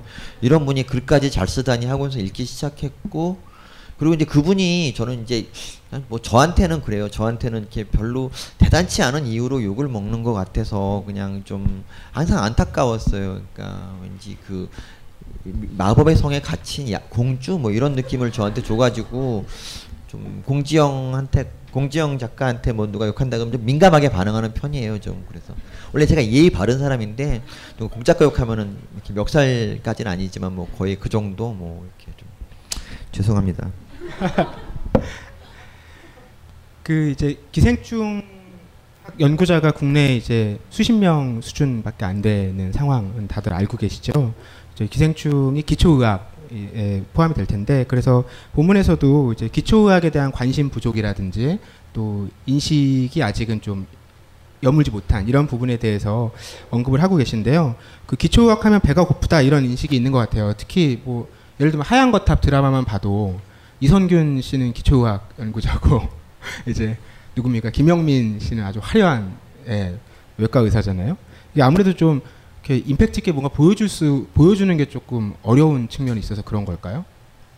특히 의대 내에서. 예. 어, 사실 그 기초학 교수라고 해서 배가 고프지는 않습니다. 그 다른 다른 교수하고 비슷한 월급을 받고 그리고 의사 수당까지 더 받으니까 그래서 사실 다른 교수보다 더 잘 살면 잘 살았지 못살지는 않는데 어, 배가 고픈 이유는 뭐냐면 그 다른 임상의사들이 너무 잘 먹고 잘 살기 때문에 상대적으로 좀 어려 어려워서 배가 고프지 않나 이렇게 이제 그런 거지 실제로 배가 고프지는 않습니다.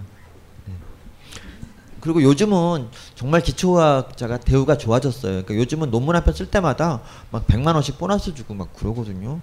그래서 특히 네이처 쓰면 네이처에다 쓰면은 1억 원을 주거든요.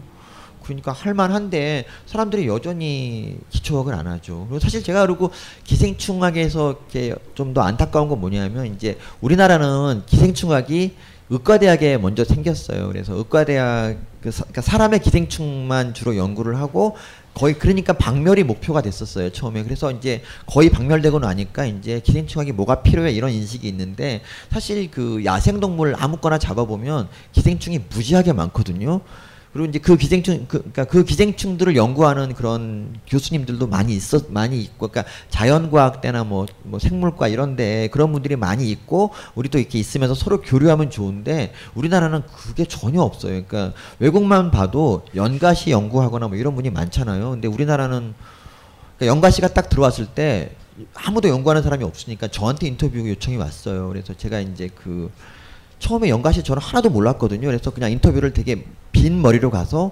헛소리를 많이 했어요. 근데 이게 부끄러워서 인터뷰 할 때마다 조금씩 공부를 했더니 나중에 이제 여덟 번째 인터뷰 인터뷰를 할 때는 정말 대가가 됐어요. 인터, 인터, 연가시에. 그래서 그때부터는 다리 떨면서 편하게 아 그건 말이죠 이렇게 얘기했는데 어 이건 좀 잘못 이건 좀 아닌 것 같다 생각이 들었어요. 그러니까 이 연가 꼭 연가 씨를 연구해야 된다는 게 아니라 그러니까 미국 보면은 그 학자들이 이제 숲에서 거의 먹고 자고 집 지어놓고 살면서 막 연가시 잡아다 연구하고 막 이렇게 연구하거든요. 평생 한 20년 30년 그걸 하는데 우리나라는 그런 식으로 정말 연구하는 학자는 되게 드문 것 같아서 그게 좀 안타까운 안타까워요. 이제 왜, 왜 이게 왜 중요하냐면은 나중에 이제 그 자연계 기생충들이 우리나라에 사람한테 조금씩 올 수 있거든요. 그래서 그런 문제가 있을 수 있는데 거 거기에 대한 대비가 전혀 없다고 할 수 있는 거죠. 네. 그 지승호 선생님께서 지금까지 인터뷰한 분들이 뭐 100분이 넘으실 것 같은데 100분 가까이 되시죠? 아니 저기 초기에는 좀 짧은 인터뷰 많이 해가지고 네. 한 200명은 될것 어, 200명이요? 네. 네. 그 가운데 의사가 있었나요? 네? 그 가운데 의사가 있었나요? 의사 예, 예전에 특히 돌아가신 박상표 아. 수의사 그, 그 우리가 이제 인터뷰도 마찬가지라는 생각이 드는데 그 인터뷰 하시는 그 상대가 상대적으로 역시 이공계 혹, 은 자연과학 계열의 전문가들은 적잖아요. 그렇죠. 네, 수, 수가 훨씬 적잖아요. 정치 사회 네, 네, 아무래도. 네. 그런 맥락에서 좀 선생님 이번 인터뷰 작업하시면서 음, 그런 주로 이제 만나왔던 어떤 정치 평론가라든지 어떤 사회적 맥락의 인사들과는 어, 좀 다른 느낌이랄까 뭐 이런 것들이 있었을지 궁금한데요. 또 계속 이제 뭐 사회에 대해서 글도 많이 쓰시고 저하고 생각이 비슷한 부분도 많아가지고 특별하게 뭐 다르다고 생각한 부분은 없는 것 같고요. 예. 아니 뭐 다른 예. 뭐 조금 예. 다른 부분은 좀 섬세하게 배려를 해주는 뭐 그런 부분이 있지 않았나 뭐 이런 생각을 하고요. 그, 그 혹시 인터뷰 하실 때 그 카페 말고 연구실을 가보신다거나 이런 생각은 안 해보셨어요? 제가 내려간다고 말씀드렸더니 또 굳이 이제 서울에 오시겠다고 하셔가지고 계속 이제 홍대 근처에서 어 만났었거든요. 근데 그게 아무래도 자꾸 이제 인터뷰를 핑계로 서울로 좀 빠져나오고 싶어 한게 아닐까 뭐 이런 좀 합리적 의심을 좀 해명이 필요한 부분일 것 같은데요. 그냥 아. 누가 생각해도 그림이 좋잖아요. 연구실 가서 인터뷰하면 분위기도 나고 사진도 한 컷 찍어도 좀 느낌이 다르잖아요. 분명히 제한이 있었을 것 같은데. 연구실 온다는 말씀 한 번도 안 하시고 천안에 온다 그래서 저는 무조건 안 된다고 하셨 드렸는데 아 그 이유가 뭐냐면요. 저는 사실은 이제 그 제가 중환자실에 한 5일 동안 있었어요. 그랬는데 그 그때 이제 아내가 각서를 내밀면 종이를 내밀면서 사인하라 그래가지고 사인을 했는데 그게 뭐냐면 앞으로 또 술을 마시면 어, 전 재산 다 뺏기고 이혼이라는 그 각서였어요. 그래서 이제 저는 그, 당, 그 당시는 그렇게까지 뭐 아유, 내가 이 몸인데 술을 먹겠어 그랬는데 한 6개월쯤 지나니까 이제 그게 엄청난 일이었다 생각이 들었고요. 그런데 그때부터 술을 마시기 위해서 머리를 많이 짜냈고 집사람한테 빌기도 하고 막 별짓 다 했는데 안 됐고요. 근데 혹시나 해서 한번 마셔봤더니 집사람이 다음날 어머니한테 찾아가가지고 울면서 미니 씨랑 이혼하겠다 이렇게 얘기하는 걸 보고 앞으로는 정말 들키지 말아야겠다 생각을 했고요.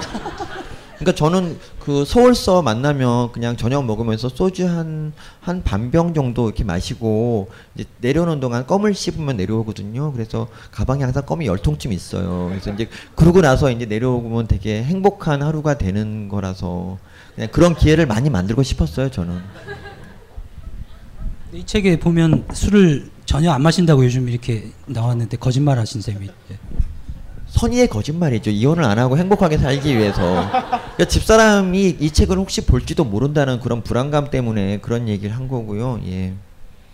끝까지 이렇게 무덤까지 갖고 가셔야지 또그 밝히시. 그러니까 이제 예. 집사람이 어느 정도 이렇게 철저하냐면은 다른 건 아닌데 술에는 철저해서 그러니까 이제 그 한번 이런 적이 그러니까 어떤 분이 이 자리에 계신 어떤 분이 저한테 어, 술 마신 거는 뭐 안 들키셨죠 이런 메일을 보냈어요. 그래서 집사람이 이제 저한테 그 메일을 보더니 제 집사람이 제 메일을 관리 많이 해주거든요. 근데 이제 그 비밀이 없어야 한다고 막 우기면서 저한테 그, 그래서 그 메일의 어, 내용이 뭐냐 출처 그러니까 이거 해명을 하라 뭐 네가 빌면은 내가 용서해 줄 수 있다 뭐 이렇게 이제 얘기를 했는데 사실은 전 알거든요 빌면 용서 안 해줘요 그래서 저는 그 저한테 그 메일을 보낸 사람을 아주 이상한 사람으로 몰면서 그 사람 원래 좀 이상한 사람이야 막 이렇게 얘기를 하면서 이런 적도 있고 이런 적도 있었더니 겨우 겨우 의심을 풀었어요.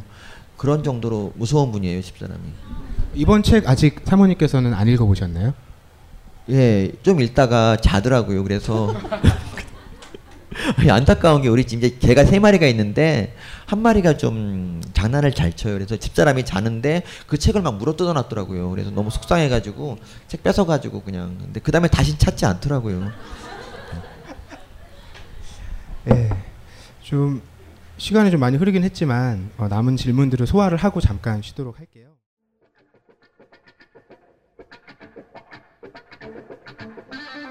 제 앞에는 세계 최고의 기타리스트 리미 핸드잡스님이 계십니다. 오늘까지 전 세계 음반 판매량 50억 장을 돌파하고 150주간 빌보드 1위를 유지하고 계십니다. 감회가 어떠신가요? 아, 다 하나님의 뜻입니다. 세계 최고의 기타리스트 되기까지 힘드셨을 텐데요. 기타를 접하게 된 계기는 무엇인가요? 여자 꼬시려고요 기타는 독학으로 배우셨나요? 아닙니다. 저는 이지영 사부님한테 배웠습니다. 8월 6일부터 매주 수요일 총 8주간 8번의 수업으로 당신도 세계 최고의 기타 리스트가 될 수 있습니다. 자세한 사항은 벙커원 홈페이지에서 확인하세요. 기타가 없는 사람은 이지영 사부가 직접 기타를 사다 드립니다.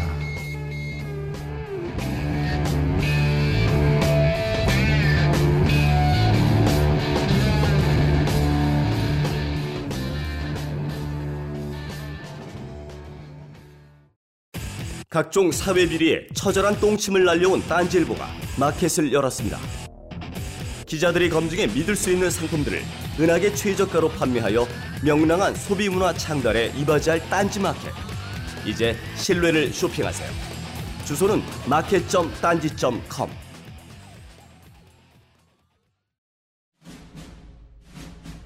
스마트폰의 바이블 벙커원 어플이 대폭 업그레이드 되었습니다. 강좌 및 강의별 결제 기능 탑재. 멤버십 회원이 아니라도 벙커원 동영상들을 골라볼 수 있는 혁신. 바로 확인해 보세요. 이제 서민 선생님 하면 음, 글쓰기를 빼놓을 수가 없을 텐데 그 지승호 선생님께서는 그 인터뷰 준비하시면서 서민 선생님께서 쓰신 글 아마 다 보셨을 거라고 생각을 하는데 뭐 다라고 표현하면 표현 표현이 무리가 있다면 거의 다 보셨을 텐데 서민 글쓰기의 어떤 특징이랄까요? 이런 걸 좀 본인 은 어떻게 느끼셨는지. 예. 근데 워낙 또 발상이 또 굉장히 기발하시잖아요. 그러니까 요번에도 뭐 변희재를 또 총리로 또 추천하는 또 그런 그 맥락을 제대로 안 보고 또 읽어 보면 아 이분이 굉장히 극 극우 보수구나 뭐 이런 생각이 들 수도 있는데 그런 게 굉장히 유머러스하게 잘 이렇게 표현하시더라고요. 그러니까 그런 부분들이 굉장히 상상력이 좀 그러니까 알라딘의 술일기나 아니면 뭐 이렇게 삼류 소설 쓰시는 것처럼 막 그 보통 일반적인 분들하고 좀 그 발상하는 게 좀 다른 것 같더라고요. 그런 부분에서 좀 많이 배우고 싶기도 한데 좀 뭐좀 뭐, 저도 그런 부분이 그 주로 술자리에서 있는데 글 쓸 때나 아니면 이렇게 좀 공개석상에서 잘 안 돼가지고 예, 그런 점을 배우고 싶습니다. 뭐 이런 평가에는 선생님 어떻게 생각하시나요? 매우 만족합니다. 근데 이제 글쓰기라는 게 그 사람마다 잘 되는 글쓰기가 있고 안 되는 글쓰기 영역이 있단 말이죠. 근데 서민 선생님은 뭐 논문을 제가 읽어보진 못했습니다만 논문계도 평정하시고 칼럼계도 평정하시고 이제는 교양서까지 다채로운 영역을 다 올킬하셨단 말이죠. 어떻게 이렇게 다방면의 글을 다 잘 쓸 수가 있, 있죠? 아니 제가 책으로 평정한 건 아니지 않아요. 아니 뭐 그냥 그러니까 글을 잘 쓰는 게 아니라 이제 제가 이런 반어법의 글쓰기를 이제 시작한 동기를 말씀드릴게요. 제가 이제 2005년쯤에 그 한겨레 칼럼을 쓰고 있었는데 그때 그 국회의원 보좌관 몇 분하고 이제 약간 싸운 적이 있어요. 그런데 그때 이제 저는 그당시전 제가 참 옳은 글을 썼는데 니네들이 뭐냐라고 이제 이런 생각에 빠져 있었는데 나중에 생각해 보니까 그냥 다른 그러니까 제가 잘못한 것 같더라고요. 다른 사람의 기분을 이렇게 상해가면서까지 이렇게 할 필요가 있냐. 그리고 이제 제가 그뭐 그 그뭐 이건 좀 다, 훗날의 얘기인데 제가 이제 그 아파트 회장 선거를 하는데 정말 나쁜 사람이 출마했어요. 그래서 그 사람 그 사람을 약간 이제 뭐 혹시 너 정과는 없니 뭐 이렇게 이제 했다가 고소를 당했거든요. 그래서 고소당한 다음에 이제 그 경찰서 가가지고 하여튼 좀 한 두 시간 넘게 강도 높은 취조를 겪으면서 아 이런 일은 겪지 말면 좋겠다. 이왕이면 그래서 이왕이면 그 보수분들은 그냥 기분 좋고 진보도 다 기분 좋은 그런 글을 쓰자. 그래서 이제 보수분들은 잘 진짜 속아 주시더라고요. 그래서 그래서 되게 그 다음부터는 평화가 왔던 것 같아요. 그리고 이제 저, 특히 저는 제일 무서워하는 사람이 변이제예요, 사실은. 그러니까 웬만하면 건드리지 말자 그런 그런 주의고 언제 한번 제가 이런 글을 쓴 적 있어요. 그냥 그러니까 기생충보다 못한 일배라고 이제 그런 걸 썼는데 그때 그 글은 그러니까 일배를 까는 분위기에 편승해서 나도 뭐 하나 써볼까 하고 쓴 건데 그때 이제 어, 그게 일배 사이트에 그 글이 올라오면서 이렇게 댓글이 달렸어요. 야 희, 재 형얘 좀 어떻게 해줘. 뭐 이렇게 갑자기 무서운 거예요. 그래서 절대 고소는 당하지 말면 좋겠는데 그래서 그다음부터는 전이제 그러니까 몇번 읽어보고 절대 고, 고소당할 건덕지가 없도록 글을 쓰고 있어요. 그 선생님의 글쓰기에 큰 영향을 끼친 인물로 이제 강준만 선생님 앞서도 말씀을 하셨잖아요. 근데 네, 이제 두 가지로 생각해 볼 수 있을 것 같아요. 물론 그 두 가지가 이렇게 칼로 이렇게 딱 자르듯이 나눠지는 건 아닌데 강준만이라는 사람이 이제 글을 통해서 말하고자 하는 여러 가지 내용들 그리고 그 상황에 대한 어떤 판단들, 생각들 이런 것들이 선생님께 영향을 끼친 부분들이 충분히 있을 거라는 생각이 들고요. 그래서 그 부분에 대해서 조금 말씀을 해주시고 두 번째로는 그 강준만 선생님의 글쓰기 스타일에 대해서는 선생님 또 어떻게 생각하시는지. 네, 스타일은 좀 다르시잖아요, 두 분이. 그 처음에 아, 질문부터 이제 답변을 드리자면 강주만 선생은 저한테 왜 은인이냐면 저는 그러니까 서른 살 뭐 그때 될 때까지 정말 우리 사회에 정말 일말의 관심도 없었고 저와 저와 진짜 제 뭐 주변의 여인 뭐 이런 그리고 프로야구 뭐 삼겹살 이런 거에만 정말 관심이 있었던 사람이에요. 그래서 이제 그 친구들도 저하고 얘기할 때 항상 제가 프로야구 얘기만 하고 하고 하니까 저를 좀 한심하게 보는 그런 게 있었어요. 근데 이제 저 그리고 미팅 나가서 맨날 이렇게 어, 두산이 말이죠. 맨날 이런 식으로 얘기하니까 뭐 별로 잘 안 되고 그랬었는데 그러다가 이제 강준만 교수님 책을 딱 읽고 나니까 우리 사회에 대해서 진짜 관심을 가져야 된다는 이런 생각이 확 들었어요. 그래서 그때부터 정말 미친 듯이 사회에 관심을 갖기 시작했고 그 결과 오늘 제가 이 자리에 있는 게 아닌가 싶어요. 많이 제가 그냥 그냥 자랐으면은 저는 뭐 계속 기호 1번을 계속 지지하는 뭐 그런 사람이로 자랐을 것이고 그리고 이제 뭐뭐그 기호 2번이 빨갱이다 뭐 이렇게 생각하고 있을 수도 있고 다른 의사들처럼 뭐 그렇게 생각할 수 있죠. 근데 그런 생각하면 되게 무섭죠. 그러니까 그때 강준만 교수님이 저를 구원해 주신 거라고 생각하고요. 그리고 이제 두 번째로 강준만 교수님의 글을 참 읽었을 때 저는 참 신선한 충격을 받았어요. 왜냐하면 그 전까지 책을 뭐 거의 읽, 지도 않았을 않았었지만 강 교수님 책이 너무 글이 너무 재밌더라고요. 그러니까 그런 사회적인 얘기를 쓰는데 이렇게 재밌게 쓸 수 있다니 그래서 그 필체를 그 뭐 강준만 키드들이 다 그렇듯이 저도 막 따라서 막 글을 쓰기 시작했어요. 신문 칼럼도 막 비판해 보고 막 혼자서 연습장에다 막 썼었어요. 그리고 이제 그 강준만 교수님 잘 쓰는 표현이 뭐 소가 소가 웃을 일이다 뭐 이런 거라든지 뭐 콧구멍이 두 개라 숨쉰다 뭐 이런 이런 이런 식의 말. 어? 뭐삼팔선 혼자 지키나 뭐 이런 식의 말들이 너무 뭐 유머가 되게 재밌어가지고 저도 이제 뭔가 하나 뭐 개발해 볼까 하고 뭐 어?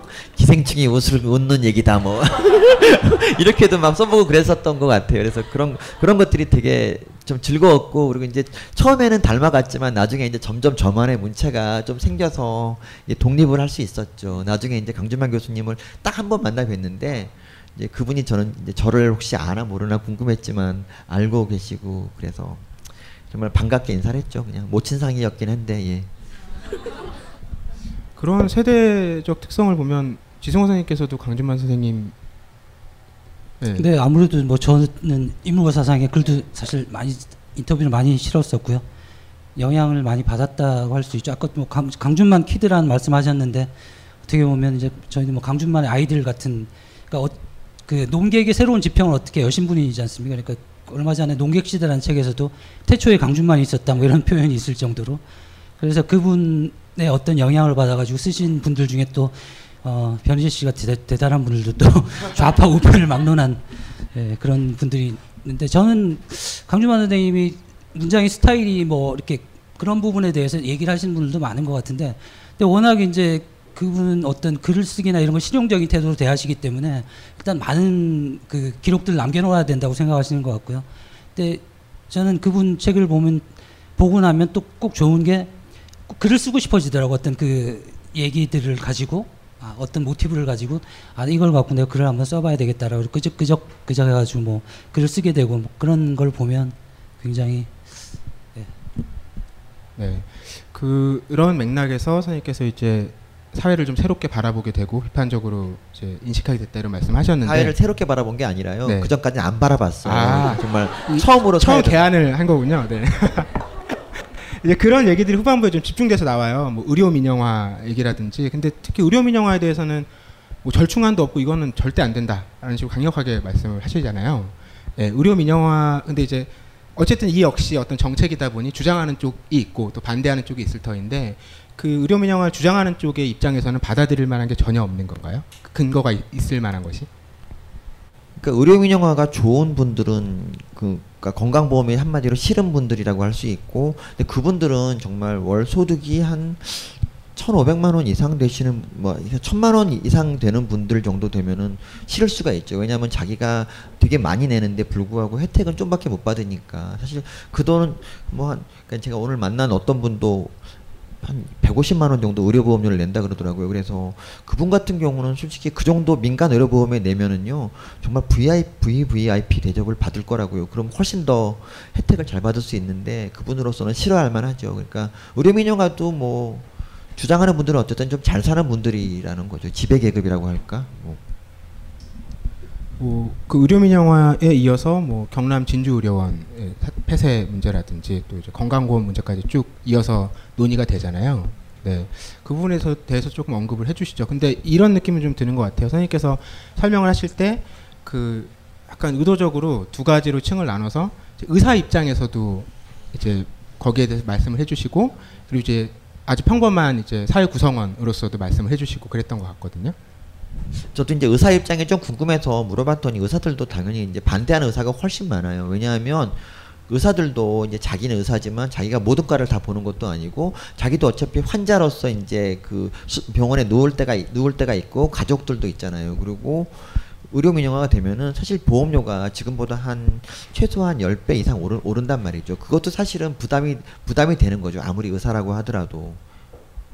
그다음 그 질문이 아 그리고 진지 의료원 같은 경우는 정말 좀 이건 좀 말도 안 되는 게 뭐냐면 진지 의료원은 그러니까 우리나라가 병원이 95%가 민간 병원이에요. 그리고 5%가 공공병원이거든요. 그러니까 외국 같은 경우는 큰 병원들은 거의 대부분이 공공병원이에요. 그게 왜 그러냐면 어, 공공병원을 개인이 세우는 그러니까 한 삼성병원 같은 거를 개인이 세우는 거는 불, 원래 불가능한 거잖아요 사실은 외국 같은 경우는 되게 찾을 수가 없는 그런 일인데 근데 우리나라는 공공병원이 거의 없는 실 없는 실정이고 그 공공병원이 의료 보호라든지 이제 되게 가난한 사람들을 좀 책임지고 있는 곳이거든요 그래서 거기 가면은 검사도 정말 이렇게 최소한으로 하고 어떻게 하면 돈을 좀 아껴줄까 뭐 이런 생각을 하, 거든요 그 당연히 그런 병원은 적자를 볼 수밖에 없어요. 근데 그 병원을 갖다 적자를 본다는 이유로 이제 그 폐쇄를 했단 말이죠. 전 그게 되게 이해할 수 없고 근데 정말 더 신기한 건 뭐냐면 그거를 없앤 분이 이제 홍준표 지사인데 그때 이제 경남 도민들이 욕을 굉장히 많이 했다고 저는 생각을 하거든요. 근데 압도적으로 당선되는 걸 보고 참 약간 그러니까 여기서 그 전라도 쪽과 경상도 쪽의 차이점을 제가 볼 수 있었던 게 그러니까 전라도 분들은 뽑아주면 욕은 안 해요. 그리고 다시 뽑죠 그분을. 근데 경상도는 연락이 욕하고 또 뽑아요. 그게 그런 큰 차이가 있는 것 같아요. 뭐 누가 좋다 이게 뭐 그런 게 아니라 그냥 예. 그것도 삶의 방식인 것 같아요. 방식. 은뭐 어, 지승호 선생님도 꾸준히 사회 영역에 그 여러분들과 인터뷰를 하시면서 그런 발언을 실제로 하기도 하셨는데 그 인터뷰 하신 분들 가운데 이번에 당선되신 분도 계시죠. 박원순 시장. 그리고 뭐 김상곤 전 교육감이나 이제 김진표 어, 전 떨어지셨죠. 네, 네. 조금 전에 이제 서민 선생님께서 그런 부분들에 좀 말씀을 해주셨는데 선생님께서도 좀 첨언을 해주신다면요 그런 사회적인 여러 가지 의료와 관련된 이슈에 대해서 네. 그 마이클 무어 감독의 시코를 보면 미국이 의료보험 시스템이 무너져가지고 얼마나 이제 큰 피해를 보는지 나타나고 있는데 근데 그걸 이제 우리가 이제 비슷하게 따라오려고 하는데 미국 같은 경우에는 그래도 어 그 좀 보수적인 분들이 세금을 좀 더 내자라고 하는 분들도 계시고 그리고 뭐 기부금도 많이 내고 이런 문화에서도 그렇게 어 힘든 상황인데 우리는 이제 그런 것도 없이 이 자본에만 이 의료를 맡겨놓으면 진짜 막 어떤 영화 대사처럼 돈 없으면 죽, 게 되는 상황이 벌어질 수 있을 것 같고요. 이번에 얼마 전에 안재욱 씨가 여행 갔다 와가지고 뭐 병원비 5억 나왔다고 지금 소송하고 있다던데 그런 일이 빌빌로 이제 벌어질 수 그분이 이제 돈이 많으니까 좀 어떻게 뭐 감당할 수 있을지 몰라도 그래도 5억 정도면 너무 큰 돈이라 그러니까 이게 공공의료가 무너지면 그런 일들이 계속 이제 벌어질 텐데 그 아까 말씀하신 대로 그런 분들 그, 그 도입하지 않은 분들 자꾸 이제 찍어주고 있으니까 예, 그런 게 어려운. 한 가지만 더 말씀드리면 이제 그 한국 의료 그러니까 미국에 있는 뭐 재미 재미교포나 한국 유학생들 같은 경우 이제 그분들은 아프면 참았다가 나중에 한국 귀국해서 온 다음에 치료를 받거든요. 근데 그 이유가 뭐냐면 비행기 값과 숙박비랑 이런 걸 모두 포함해도 훨씬 더 우리나라가 싸기 때문이거든요. 근데 그렇게 좋은 의료를 갖고 있는데 우리가 이걸 바꾸려고 하는 거는 정말 말도 안 되는 거죠, 사실. 미국은 진짜 이게 평균적으로 3인 가족이면 그 의료 보험료를 2천만 원 정도 내거든요. 1년에. 그러니까 정말 그렇게 우리가 연봉이 얼마든 2천만 원을 낸다는 것 자체가 너무 무서운 일이잖아요. 네, 시간이 많이 흘러서 좀 정리를 하는 질문을 좀 드려볼 텐데요. 서민 선생님께서는 이, 서민, 선생님께는 이 질문을 드리고 싶었어요. 그러니까 어느 시점부터 마테우스보다 서민이 유명해졌잖아요. 네, 이런 상황에 대해서 본인은 어떻게 받아들이고 계신지 궁금한데요. 책을 팔아야 되니까 아무래도 그런 게 아닌가. 아니 그 사실 저는 마테 아, 알라딘에서 이제 마테우스라는 필명을 사용하기 전에도 제가 이제 91년부터인가 90년부터 마테우스라는 이제 필명을 사용하기 시작해요. 그게 화자, 처음에 화장실 낙서를 이제 하면서 마테 제 필명을 쓰기 시작한 게 이제 처음이거든요. 근데 그때 제가 왜 마테우스라는 걸 썼냐면은 이제 지금은 기억 못 하시겠지만 그 당시 독일에 마테우스라는 유명한 축구 선수가 있어요. 그런데 그 부, 부인이 부인을 미스 스위스더라고요. 근데 정말 미인이고 그래서 그 그때부터 저는 필명을 마테우스라 쓰기 시작했어요. 그리고 계속 그렇게 쓰다가 나중에 이제 알라딘에서 쓰기 썼는데 그러니까 마테우스라고 하니까 남들이 이제 자꾸 뜻을 설명해 달라 그러고 막 그렇게 하고 그러다 보니까 그리고 마테우스를 계속 미는 게 어, 크게 도움이 안 된다 싶은 생각이 좀 들어가지고 그냥 예, 서민이 더 뜨니까 이제 그걸로 갔죠. 예. 네. 두 분께 마지막으로 한 가지 질문만 더 드리고 마치겠습니다. 지승호 선생님께 먼저 질문을 드릴게요. 그 서민이라는 사람을 인터뷰를 하고 책으로 정리하고 나서 마지막 멘트가 많은 걸 배웠다. 이렇게 말씀하셨거든요. 구체적으로 어떤 걸 배우셨는지. 네. 아, 자꾸 어려운 질문을 예, 예 제가 이렇게 또 사람들 앞에서 예, 예, 덕담이기도 하지만 이렇게 답변하셨죠. 예. 저한테요. 이렇게. 음. 근데 저는 어떤 태도 같은 거를 많이 배운 것 같고 어린 시절 을 여러 가지 좀 비슷한 일을 많이 겪었는데 이분은 굉장히 좀 외유 내강형이시라 어떤 그런 데 대해서 굉장히 나름대로 좀 극복을 한 게 아닌가라고 해서 좀 부러운 생각이 많이 들었고요. 그 뭐 여러 가지 이제 뭐그 학문적인 지식이나 이런 건 또 책을 보면 사실 알 수 있는 부분들도 있고 그런데 어, 저 같은 경우에는 좀 아직도 그런 부분에 대해서는 많이 극복을 못한 부분이 있는 것 같아서 그러니까 제가 이제 외모는 좀 터프하지만 이렇게 사실 좀 이렇게 유리 멘탈이라 예. 그래서 좀 그런 부분에 대해서 좀 참 아 이 사람 단단하구나 이런 어떤 태도 같은 거그 겸손한 게 그냥 나올 수 있는 건 아니거든요 본인이 이제 그만큼의 또 내공이 있고 자신감이 있어야지 나올 수 있는 거기 때문에 그런 부분은 굉장히 많이 배워요.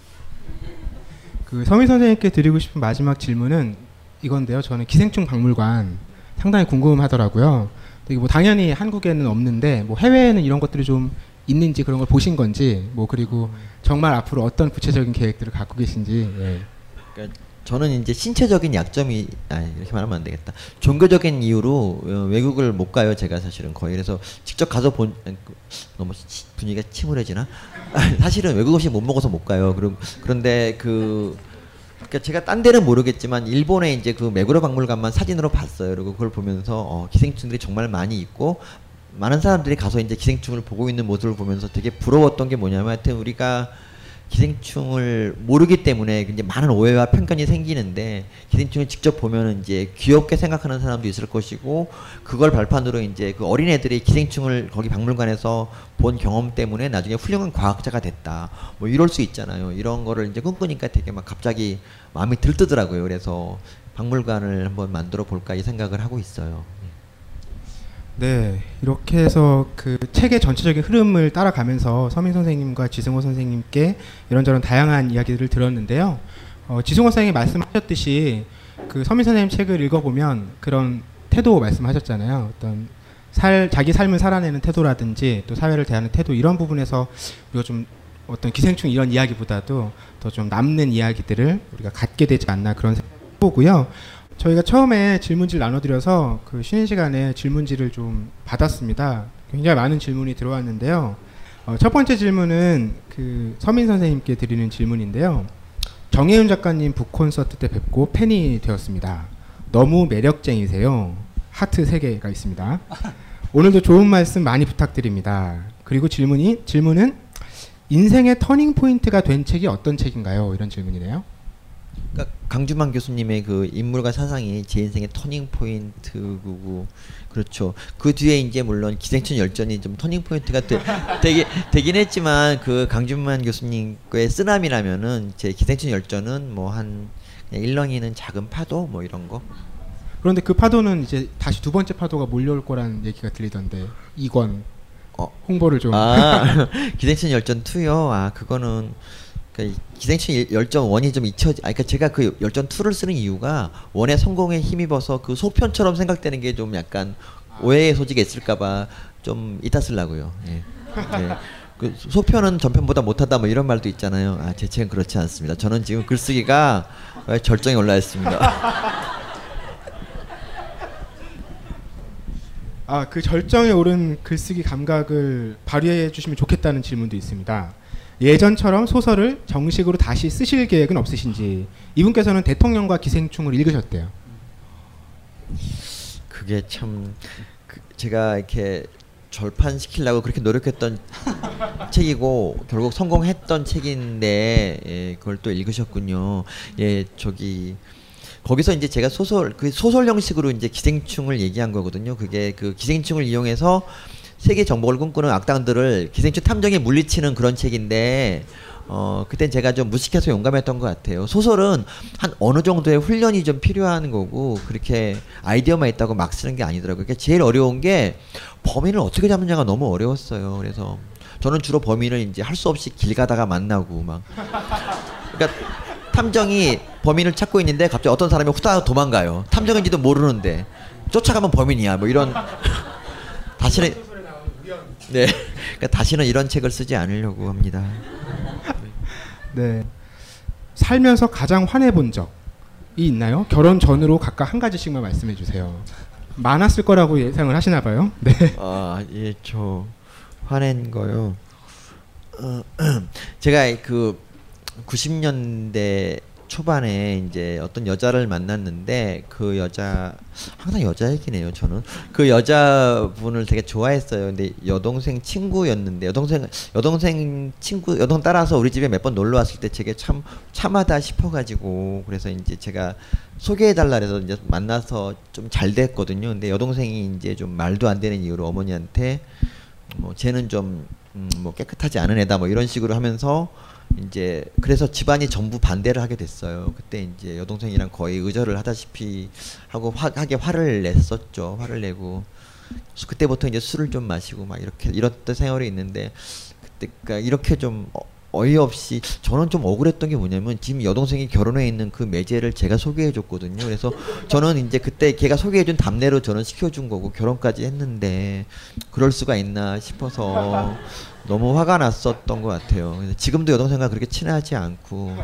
뭐 그렇습니다. 그리고 결혼 결혼 후에 화낸 거는 어 결혼 후에 왜 화를 냈죠? 결혼 후에 결혼 후에는 그렇게 크게 화내본 적은 없는데 정치인하고 관계돼서 한번 화가 난 적이 있나? 이명박 대통령이 아, 이 아마 좀 그랬던 것 같아요. 좀 음, 예. 네, 뭐 정치 얘기가 나왔으니까 연관된 질문 바로 드릴게요. 그가 그립다를 통해서 어, 노사 모임을 커밍아웃 하셨는데 그로 인한 피해나 불이익이 있나요? 라는 질문이 들어왔습니다. 아, 그게 그러니까 제가 이제 유일하게 좀 정치인 중에 좋아했던 분이 노무현이거든요. 그래서 그 강준만 선생님의 책을 그러니까 노무현과 국민 사기극 을 읽고 노사모 가입하고 한 1년 정도 활동하다가 이제 탈퇴를 했는데 나중에 이제 되자마자 탈퇴를 했는데 그 기간이 저에게 참 희망이 참 좋은 기억이었어요. 왜냐하면 한 정치인을 믿음으로써 이렇게 사회가 바뀔 수 있다는 걸 좀 생각을 했었는데 이제 결과는 이렇게 실망스러웠고요. 그러고 나서 이제 5년 동안 너무 힘든 세월이 찾아오는데 뭐냐면 어제 주변에 전부 다 노면을 빨갱이라고 그러는 사람들 틈에 사, 살다 보니까 하여튼 뭐 책에도 썼지만 뭐 술 먹다가 갑자기 야 쟤 노사모야 그러면 다들 막 놀래가지고 젓가락 떨어뜨리고 막 너 그런 애야 하고 막 근데 야 그러고 맨날 저와 만나면 야 노사모 막 이렇게 부르고 노면 어떻게 너 노면 그따위야 막 이러는데 어 정말 그게 너무 지겹고 그래가지고 힘들 그게 정말 힘들었었어요 진짜 저에게는 근데 질문이 뭐였죠 노사 노 노무현 그로 인한 아, 뭐 아. 피해나 불이익이 아, 있나였는데 요 조금 더 설명드리면 그가 그립다에서 선생님이 쓰신 꼭지의 제목이 네. 갚고 싶다였어요 네. 아. 그 베드로 얘기를 아 베드로 얘기는 했는데 그, 그 얘기는 제가 했지만 제목은 갖고 싶다는 거기서 이제 출판사 정한 정한 거고 노면을 뭐 갖고 싶다 이런 건 아니 아니었지만 어쨌든 제가 거기서 하고 싶었던 얘기는 그냥 추모집이니까 그냥 제 느낌을 말한 거고 그리고 이제 제가 뭐좀 이해 안 됐던 거는 그렇게 미워하던 노무현 대통령을 나중에 돌아가시니까 막 갑자기 추앙하는 그 현상이 저는 너무 이해가 안 갔던 측면이 좀 있어요. 그래서 그냥 죽으면 너무 미화, 미화하는 것 같, 죽으면 다 미화되는 이런 측면이 좀 있는 거 아닌가 그냥. 아 이것도 뭐 연관된 질문인데 두 분이나 질문을 해주셔서 엮어서 한번에 질문을 드릴게요. 과잉 진료에 대해서 솔직하게 이런저런 의견들을 말씀을 하시면 의사 사회에서 왕따를 당하지 않을까 걱정이 됩니다라는 질문이 하나 있었고요. 어, 그것과 연관해서 의사 사회는 대체로 보수적인데 키보드 앞에서만 좌파가 되신다고 하셨잖아요. 저는 동네에서 회색 분자로 살고 있어서 어, 동료들 사이에서 이런 처신하는 방법이 좀 궁금합니다. 이런 질문을 주셨습니다. 그러니까 저 의사들은 저하고 다 정치적 입장이 많이 진 다르죠. 그리고 그분들이 그런 건 뭐 이해됩니다. 사실은 의사들은 좀잘 사는 집단인데 잘 사는 집단이 뭐 새누리당 지지하는 거야 뭐 사실 어찌 보면 당연한 걸 수도 있, 죠 근데 이제 저는 그분들과 이렇게 잘 관계를 맺는 거는 사실 저는 정치 얘기를 누구한테든 집 사람한테도 별로 꺼내지 않거든요. 그러니까 저는 정말 키보드 안에서만 정치 얘기를 하고 약간 좀 객관 객관적인 면이 있어요. 그러니까 우리 편이라도 욕할 건 욕하고 제네 편이라도 칭찬할 거 칭찬하는 그런 면이 있는 것 같아요. 그래서 그래서 이쪽 애들도 이제 저한테 편하게 좀 대할 수 있고 정치 얘기를 먼저 꺼낼 수도 있는 게 아닌가 싶어요. 자랑 자랑질이었어요.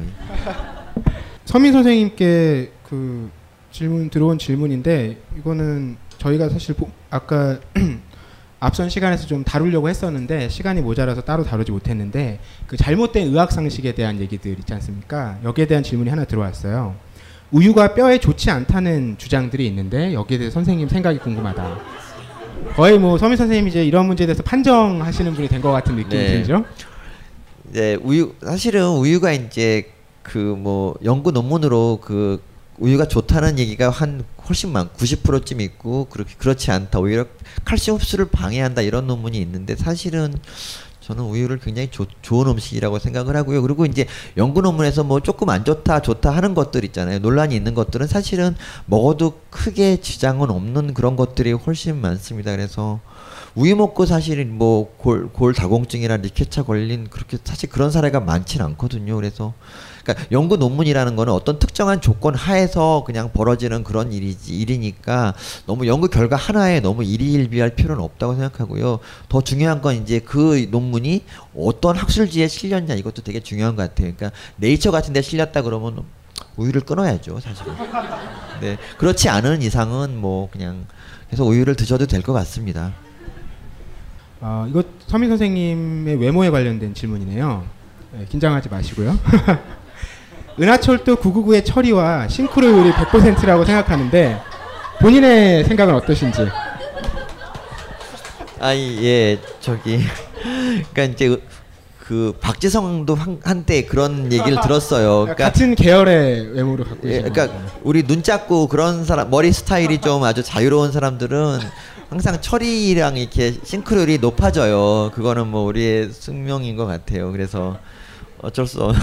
좀 근데 철, 철이라서 참 좋은 것 같아요. 사실 제가 그 뭐 더 심한 별명도 많이 있었는데, 그러니까 어떤 이제 택시를 타고 제가 이제 지도학생 뒤에 세 명 타고 제가 앞자리에 탔는데 기사 아저씨가 저한테 딱 보더니, 어? 이 사람 이러더니 혹시 이봉주 씨 아니세요라고 그러면 그러면서 혼자서 혼자서 막 웃더라고요. 근데 약간 지도학생 뭐 옆에서 좀 창피했어요. 좀, 그까좀 그러니까 좋은 사람으로 해주지. 이봉주, 아, 이봉주가 나쁜 사람이라는 건 아니지만, 그래도 별로 이봉주보단 제가 잘생겼다 생각하거든요. 그래서 이건 너무하다 싶은 생각이 들었었어요.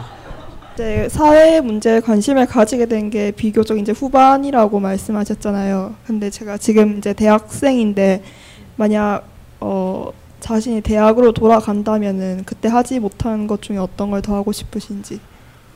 그러니까 저는 책을 너무 어릴 때부터 읽으면 안 된다 생각하거든요. 그러니까 어릴 때 읽으면은 어 거의 뭐 이렇게 혼자 이렇게 다른 사람을 다 왕따시키면서 나중에 이제 골방에서 혼자 책만 읽는 그런 사람이 될 것 같아요. 음울한 성격에. 그런데 10대도 그러니까 10대하고 뭐 이럴 때는 놀면서 유머를 갖춰야 기르는 게 좋고요. 그리고 20대부터 책을 읽어야 되는데 저는 그 20대 때도 그냥 건너뛰었다는 거죠. 그게 안 좋은 점은 뭐냐면 이제 저하고 얘기할 때 보면은 너 그 책도 안 읽었어라고 이제 핀잔 주는 경우가 굉장히 많고요. 그러니까 살면서 꼭 읽어야 되는 책들 있잖아요. 뭐 데미안 같은 것도 그런데 그런 책들을 저는 다 건너뛰어 가지고 나중에 이제 서른부터 책을 읽을 때 옛날 책을 읽으면서 새로 나오는 책을 읽느라고 너무 힘들었어요. 그게 그래서 책은 때가 있는 것 같아요. 성장기 20대 때 읽을 책들이 있고 뭐 그렇기 때문에 다시 그리고 다시 대학에 간다면 정말 저는 책을 프로야구 안 보고 책만 책만 읽을 거예요. 책만.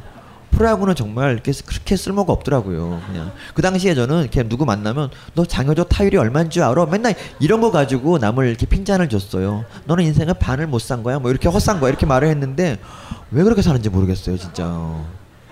네, 부끄러워요 정말 책이 길이 책이 답이에요 책 저는 서민 교수님한테 질문하고 싶은데 잘 사실은 잘 모르고 왔거든요 그랬는데 그 얘기를 듣다가 보니까 굉장히 안에 힘이 많으신 분이라고 많이 느껴졌었고요. 그래서 앞으로의 미래가 더 많이 기대가 되는데 서민 교수님이 지금 현재 삶을 살아가시는 데 있어서 그 태도에 대한 부분들 나는 어떤 걸 더 중점적으로 이렇게 살아가고 계시는지 그리고 어떤 삶을 살고 싶은지에 대해서 좀 듣고 싶습니다. 그리고 저 안에 힘을 느끼셨다니 촉이 좀 있으신 것 같고요.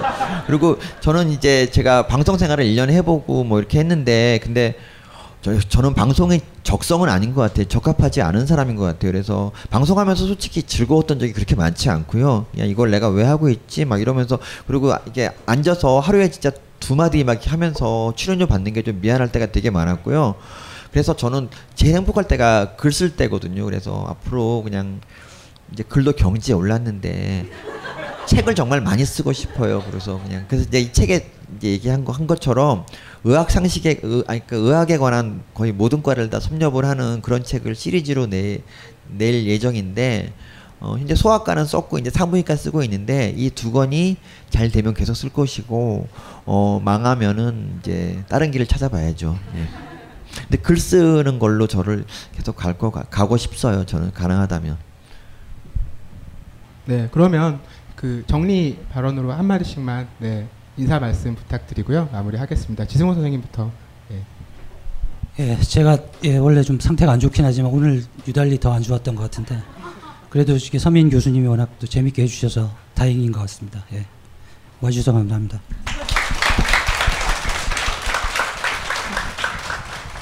아, 예, 저는 이 책을 처음에 이제 내고 내고 나서 그 그러니까 사생활을 좀 약간 많이 드러내서 그것 때문에 책을 누구 인지 드릴 때마다 이거 읽고 저 멀리하지 마세요 막 이런 식으로 이제 글을 쓰고 그랬는데 좀그니까 그동안 계속 숨겨왔던 것들 뭐그니까 저한테 이렇게 묻는 사람이 있었어요. 그니까뭐너 이렇게 결혼을 늦게 했어? 뭐 이렇게 이렇게 묻는 사람이 있었는데 그럴 때마다 항상 이제 거짓말해야 한다는 게 참 마음이 아팠는데 그냥 이렇게 솔직히 말하고 나니까 저는 시원했고 그니까이 책은 저의 그 고해성서 같은 책이에요. 그니까 저를 위한 책이었다고 할 수 있는데 저의 고해 성수를 위해서 준비를 정말 많이 해주신 지승원 선생님께 정말 감사드리죠. 네.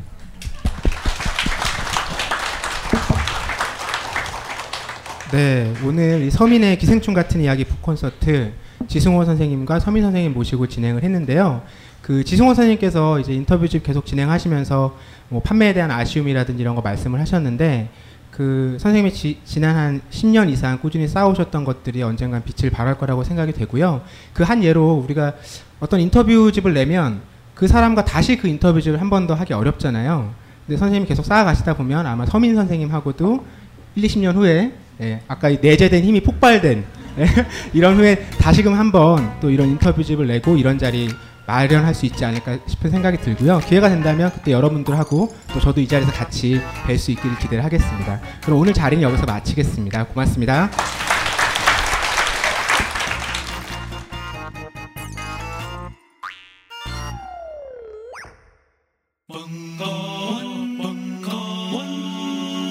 벙커원 라디오